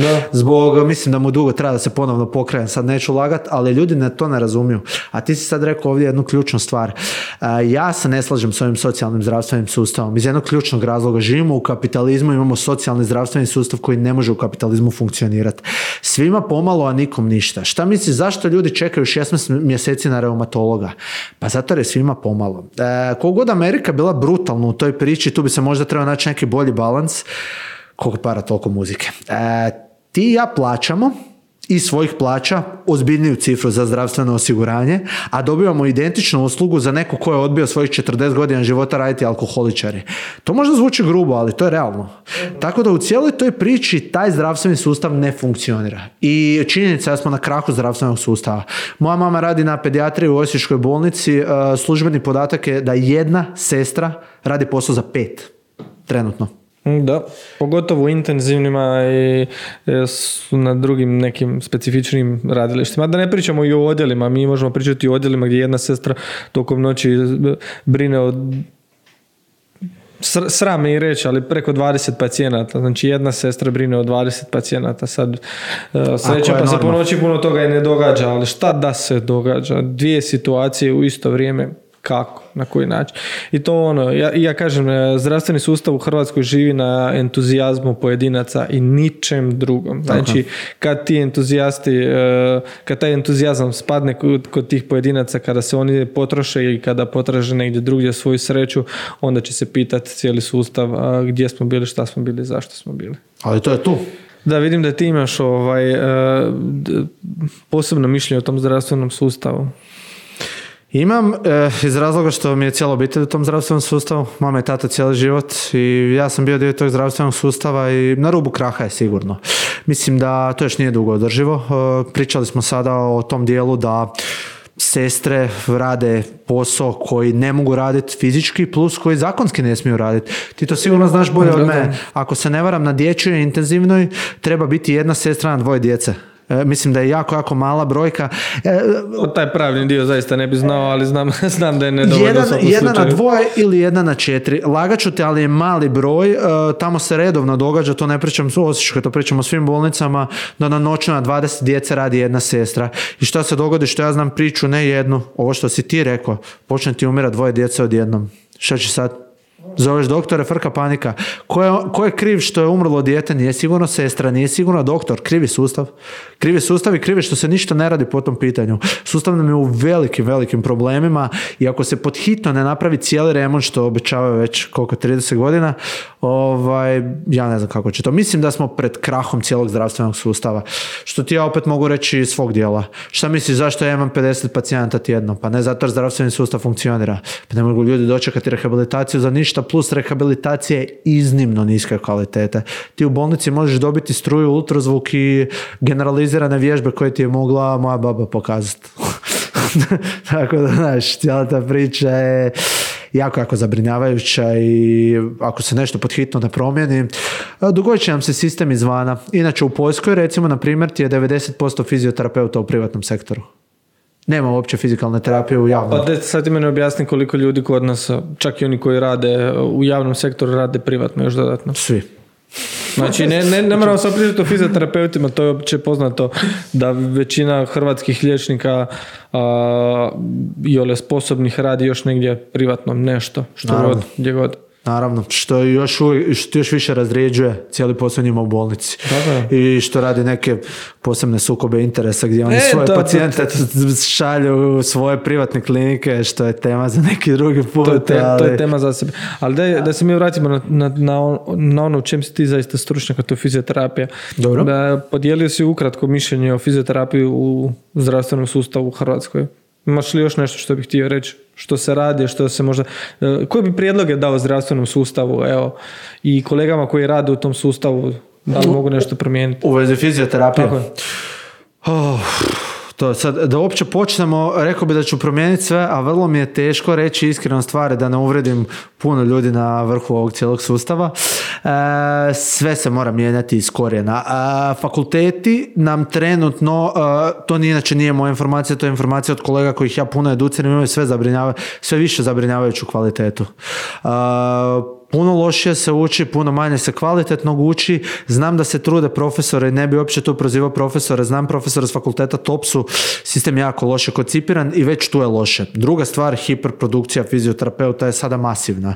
Znaš kako to kod nas funkcionira, plati privatni fakultet da mi trenutno zaradimo novce, nama ni uopće nije bitno što će imati godišnje 500 fizioterapeuta koji nemaju gdje raditi. Znači šta sustav napravi? Recimo, figurativno da školovanje jednog fizioterapeuta košta 100.000 kuna. Ti si kao država investirao u redovnog fizioterapeuta 100.000 kuna i pustio si ga da ode van. Ti razumiješ koliko je to bacanje novaca od mm. sistema, to je totalna nebuloza koja se trenutno radi. E, druga stvar je mora se promijeniti cijeli sistem u bolnicama. U bolnicama se rade metode koje su se dokazale prije 20-30 godina da nemaju veze s mozgom. Ti dođeš sa bolnim ramenom, oni ti u čašici od jogurta imaju led, stave ti onu e, žličicu, onu unutra s kojima se pregledava grlo i motati led 5 minuta i to ti njima rehabilitacija za sve zajedno sa strujom. Ljudi moji, pa dajte prestanite raditi stvari koje nemaju smisla, znaš znaš. Onda terapijski magnet, recimo, na primjer. Terapijski magnet nikad nije imao ni jedno jedino istraživanje koje ga je dokazalo. On ti u teoriji djeluje na staničnoj razini tako da ti umnožava proces regeneracije stanica, tako nešto. Nikad dokazao, ne može se dokazati teoretski. Uh, u pravilu, recimo, u jednoj švicarskoj ti se ne radi ništa osim dokazanih tehnika. Tens ti je, recimo, jedina dokazana struja koja ti djeluje na način tako da ti prekida put C vlaknima za bol. I on ti djeluje, to ti je sličan princip, ne znam, rufenul ili sličan, samo je lokalna terapija i manje je štetna. E, tako da e, rade se neke metode koje su nebulozne, koje su odavno zastarjele i koje se hitno trebaju prestati raditi u tim sustavima jer doslovno se rade samo da bi se nešto naplatilo jer sustav ti naplaćuje. Ti izdaš šifru u bolnici, u toplicama i ta šifra se naplaćuje od države, odnosno od zdravstvenog osiguranja da bi ti naplatio tu struju, ultrazvuk magneta ili bilo šta treće. Ali cijeli taj sustav ti od početka do kraja više nema nikakvog smisla i mi svi izlazimo sa fakulteta sa nula znanja o struci. Ti nisi ništa naučio. Što ti onda preporučio nekom svom kolegi koji se nalazi unutar tog zdravstvenog sustava? Da se što prije počne sam educirati na razno raznim edukacijama kod razno raznih stručnjaka. Mislim, mi smo naj, ne govorim to da dođu na moje edukacije, da me krivo ne shvatiš, ne radim sad to kao neki marketing, nego to radim uh, iz svog vlastitog iskustva. Znači ja sam završio preko 40 edukacije za fakultete i doslovno sve što radim sam naučio sam. Šta sam ti ja osobno naučio na fakultetu i to mogu pohvaliti Vukovarsko veleučilište koje je jedno od najčih u Hrvatskoj, koje je mene naučilo osnove... Uh, Lavoslav Ružička, tako? Lavoslav Ružička, tako je, koje je mene naučilo osnove anatomije, kineziologije i nekih osnovnih stvari o ljudskom sustavu perfektno. Znači, to ih mogu sve pohvaliti. Taj faks, to ću ti reći puno studenata koji su vidjeli jednu i drugu priču je puno kvalitetnije od ostalih fakulteta u Hrvatskoj. E, I oni to rade kvalitetno, ali u tom cijelom sustavu ti dobiješ osnove svega. Ti imaš recimo pet vježbi iz masaže pa imaš tri vježbe iz Bobata koji je neurološka terapija. Ti dobiješ mrvice, mrvice svega da vidiš šta te zanima, što je jednu ruku ok i svačam da idu interes za daljnje edukacije što im je dobro, ali te ne nauče zapravo ništa konkretno osim struja ultrazvuka i toga. Tako da ti iza toga znaš neke osnovne vježbe, znaš struju ultrazvuk, ti ne znaš ništa konkretno raditi. I ako to ti opet i specifičnost naše struke, to uvijek isto moraš gledati na to, u našoj struci da bi bio vrhunski moraš ići na pojedine edukacije, pojedinih tehnika. To jednostavno kod nas specifično funkcionira što mislim da u ni jednoj drugoj struci tako ne funkcionira kako funkcionira u rehabilitaciji. Tako da moj savjet im je dok studiraju na fakultetu što prije mogu, znam da im je financijski malo teže, ali ima puno besplatnih izvora. Imaš sa recimo na youtube koji su ti najpoznatiji kanal za to, koji ti recimo imaju sve ortopedske neurološke testove snimljene na svojem YouTube kanalu. Ti doslovno možeš gledati njihov kanal i nauči kako pregledati svog pacijenta. imaš recimo Pedro, bazu podataka za fizioterapeute. to ti je baza podataka koja ti spaja sva znanstvena istraživanja. Pedro se zovu. PEDRO, znači to je australska baza podataka koja ti spaja sva znanstvena istraživanja sa svih drugih baza podataka koje su isključivo vezane uz fizioterapiju. I oni ti slože na istom i to ti slažu po različitim granama fizioterapije. Znači recimo imaš ortopedija, neurologija, sportska fizioterapija, kronični problemi, moždani udar i ti možeš doslovno sebi filtrirati po pojedinim dijagnozama zadnjih mjesec dana koja su najnovije istraživanja izašla. Ja ti pročitam između 200 i 300 takvih istraživanja, prolatim doduše koja me ne zanimaju. E, takvih jer doslovno si možeš filtrirati, plus možeš se prijaviti na njihovu email listu, znam da zvuči kao reklama, ali nije, stvarno ih pratim, možeš se prijaviti na njihovu email listu i uzmeš pojedina područja koja tebe zanimaju i jednom mjesečno ti pošalju sva istraživanja koje su taj mjesec izašla. Tako da imaš stvarno super besplatnih izvora, plus što ti ja šaljem uvijek svima imaju na mojoj stranici kada se prijave za onaj besplatni vodič kako postao vrhunski rehabilitacijski stručnjak, imaš jednu edukaciju od glavne profesorice anatomije s Harvarda, imaš na EDX-u, onom online i četiri mjeseca ti traje tečaj, besplatan je online u kojem ti prolaze sve od histologije, anatomije, kineziologije i sve ti je bazirano na zapravo ortopedskim dijagnozama i na kraju možeš vidjeti kako se reže leš i točno vidi te strukture. Ja sam ti tamo naučio najviše anatomiju. Znači doslovno fizički vidiš šta se događa i na kraju svakog poglavlja imaš ispita na engleskom i edukacija. Ja sam ti više na toj edukaciji naučio anatomiju nego kroz cijeli. Tako da ima stvarno puno tih besplatnih izvora koje ja njima u startu predlažem dok su na fakultetu. Kada prođu te besplatne kvalitetne izvore, ne besplatne izvore, neko je na Instagramu napisao uh, nemojte raditi dry needling zato je, jer je grozan, zato jer ja to mislim ili bilo šta drugo. Ne mora biti samo dry needling, nego stvarno relevantni izvori uh, da si počne investirati u edukacije. Uh, zašto? To nije trošak. Ja to svima već pokušavam objasniti. Ali znate, meni je ta edukacija jako skupa. Ajmo figurativno. Platiš edukaciju 500 eura. I ta edukacija ti traje recimo 2-3 dana, nebitno. I tvoja terapija je 50 eura u tvojoj ordinaciji. Imaš pet pacijenata dnevno. Za dva dana si isplatio znanje sa edukacije. Je to stvarno toliko skupo? Ja uvijek kažem ljudima, to je investicija, to nije trošak. E, počnite se educirati i što je najbitnije gdje da se počnu educirati u smjeru u kojem trebaju ići. To je ono što ja uvijek svima naglašavam. Fizioterapija ti je svugdje. Od teretana do teških moždanih udara. Jako je velika razlika u spektrima specijalizacije. Ja sam ti osobno ortopedski i sportski fizioterapeut. Znači, bavim se kralježnicom i sportskim ozljedama zlobova. To je to. Zašto sam dobar? Jer po cijele dane radim iste dijagnoze. E, to je poanta. Znači, ako se hoćeš baviti neurologijom, moždanim udarom, izljevima u mozak i slično onim neurološkim rehabilitacijama, ti ćeš isključivo se ići učiti na Bobata, na Vojtu, na e, stvari koje se bave neurologijom. Ako se baviš mojim ortopedskim sportskim dijelom, bavit ćeš se isključivo našim edukacijama kao što su manipulacija dry DNS, neke druge vježbačke, restauracija pokreta, nije bitno. Znači, bitno je jako da se odmah educiraš u onom dijelu koje tebe najviše intrigirao, najviše zanimao kako bi bio najbolji u njemu. Jer većina mojih kolega radi sve i nisu dobri u ničem. Znaš koliko je, moraš imati subspecializaciju u medicini. Kako liječnici imaju? E, specijalist ortopedije, subspecijalist za koljeno, sub subspecializacija za medijalni menisk. Zašto? Zato je najbolji, zato radi stalno istu stvar. To je ono što ja svima njima pričam krenite specifično se educirati i onda se educirajte polako, kvalitetno i usmjereno. Ako radite jednu težu tehniku, kao što su dry manipulacija ili DNS, što je teže za naučiti, minimalno šest mjeseci do godinu dana radi samo tu tehniku, a onda ide na drugu edukaciju. Imam kolega koji ti završe po 30 različitih edukacija u godinu dana. Znaš što znaju raditi? Nijednu tehniku. Zašto? Zato jer ne radiš. Naše tehnike su praktične. I ti da bi, kada i završiš tu edukaciju, moraš ju raditi na što više ljudi. Familija, prijatelji, pacijenti, kogod imaš, šljakaj, šljakaj, šljakaj, šljakaj. Moja najveća prednost u toj priči ti je bila što ja kad sam ti završio faks, ja sam ti već radio dvije godine, jer sam počeo na drugoj godini faksa na početku. Ja sam ti imao 30 pacijenata spremnih tjedno za sve tehnike koje ikad završim. I ja sam samo šibao i prakticirao se, zato imam već toliko puno iskustva sa svojih 30 godina. Tako da to su neki osnovni savjeti koje bi ja rekao mladim kolegama uh, trebaju početi ulagati odmah. Čim su na faksu, evo sve češće ti mogu reći da druga godina faksa mi je na edukacijama cijelo vrijeme jer ih ja primam čim su završile anatomiju i kineziologiju. Tako da ove nove generacije, jako sam zadovoljan s njima i mogu ti reći da dolaze s faksa jako motivirani, no većina njih mi daje feedback da su sve što znaju naučili sami, a ne na faksu pogotovo na privatnim učilištima. Neću imenovati privatna učilišta, ali kažu da je kvaliteta takva da bio mi jedan dečko koji je fenomenalno stvarno znao anatomiju, tek druga godina faksa, kaže sve sam sam naučio. Tako da eto, osuđeni su na sebe i moraju biti svjesni toga. Mislim da smo svi na kraju krajeva osuđeni na samu edukaciju.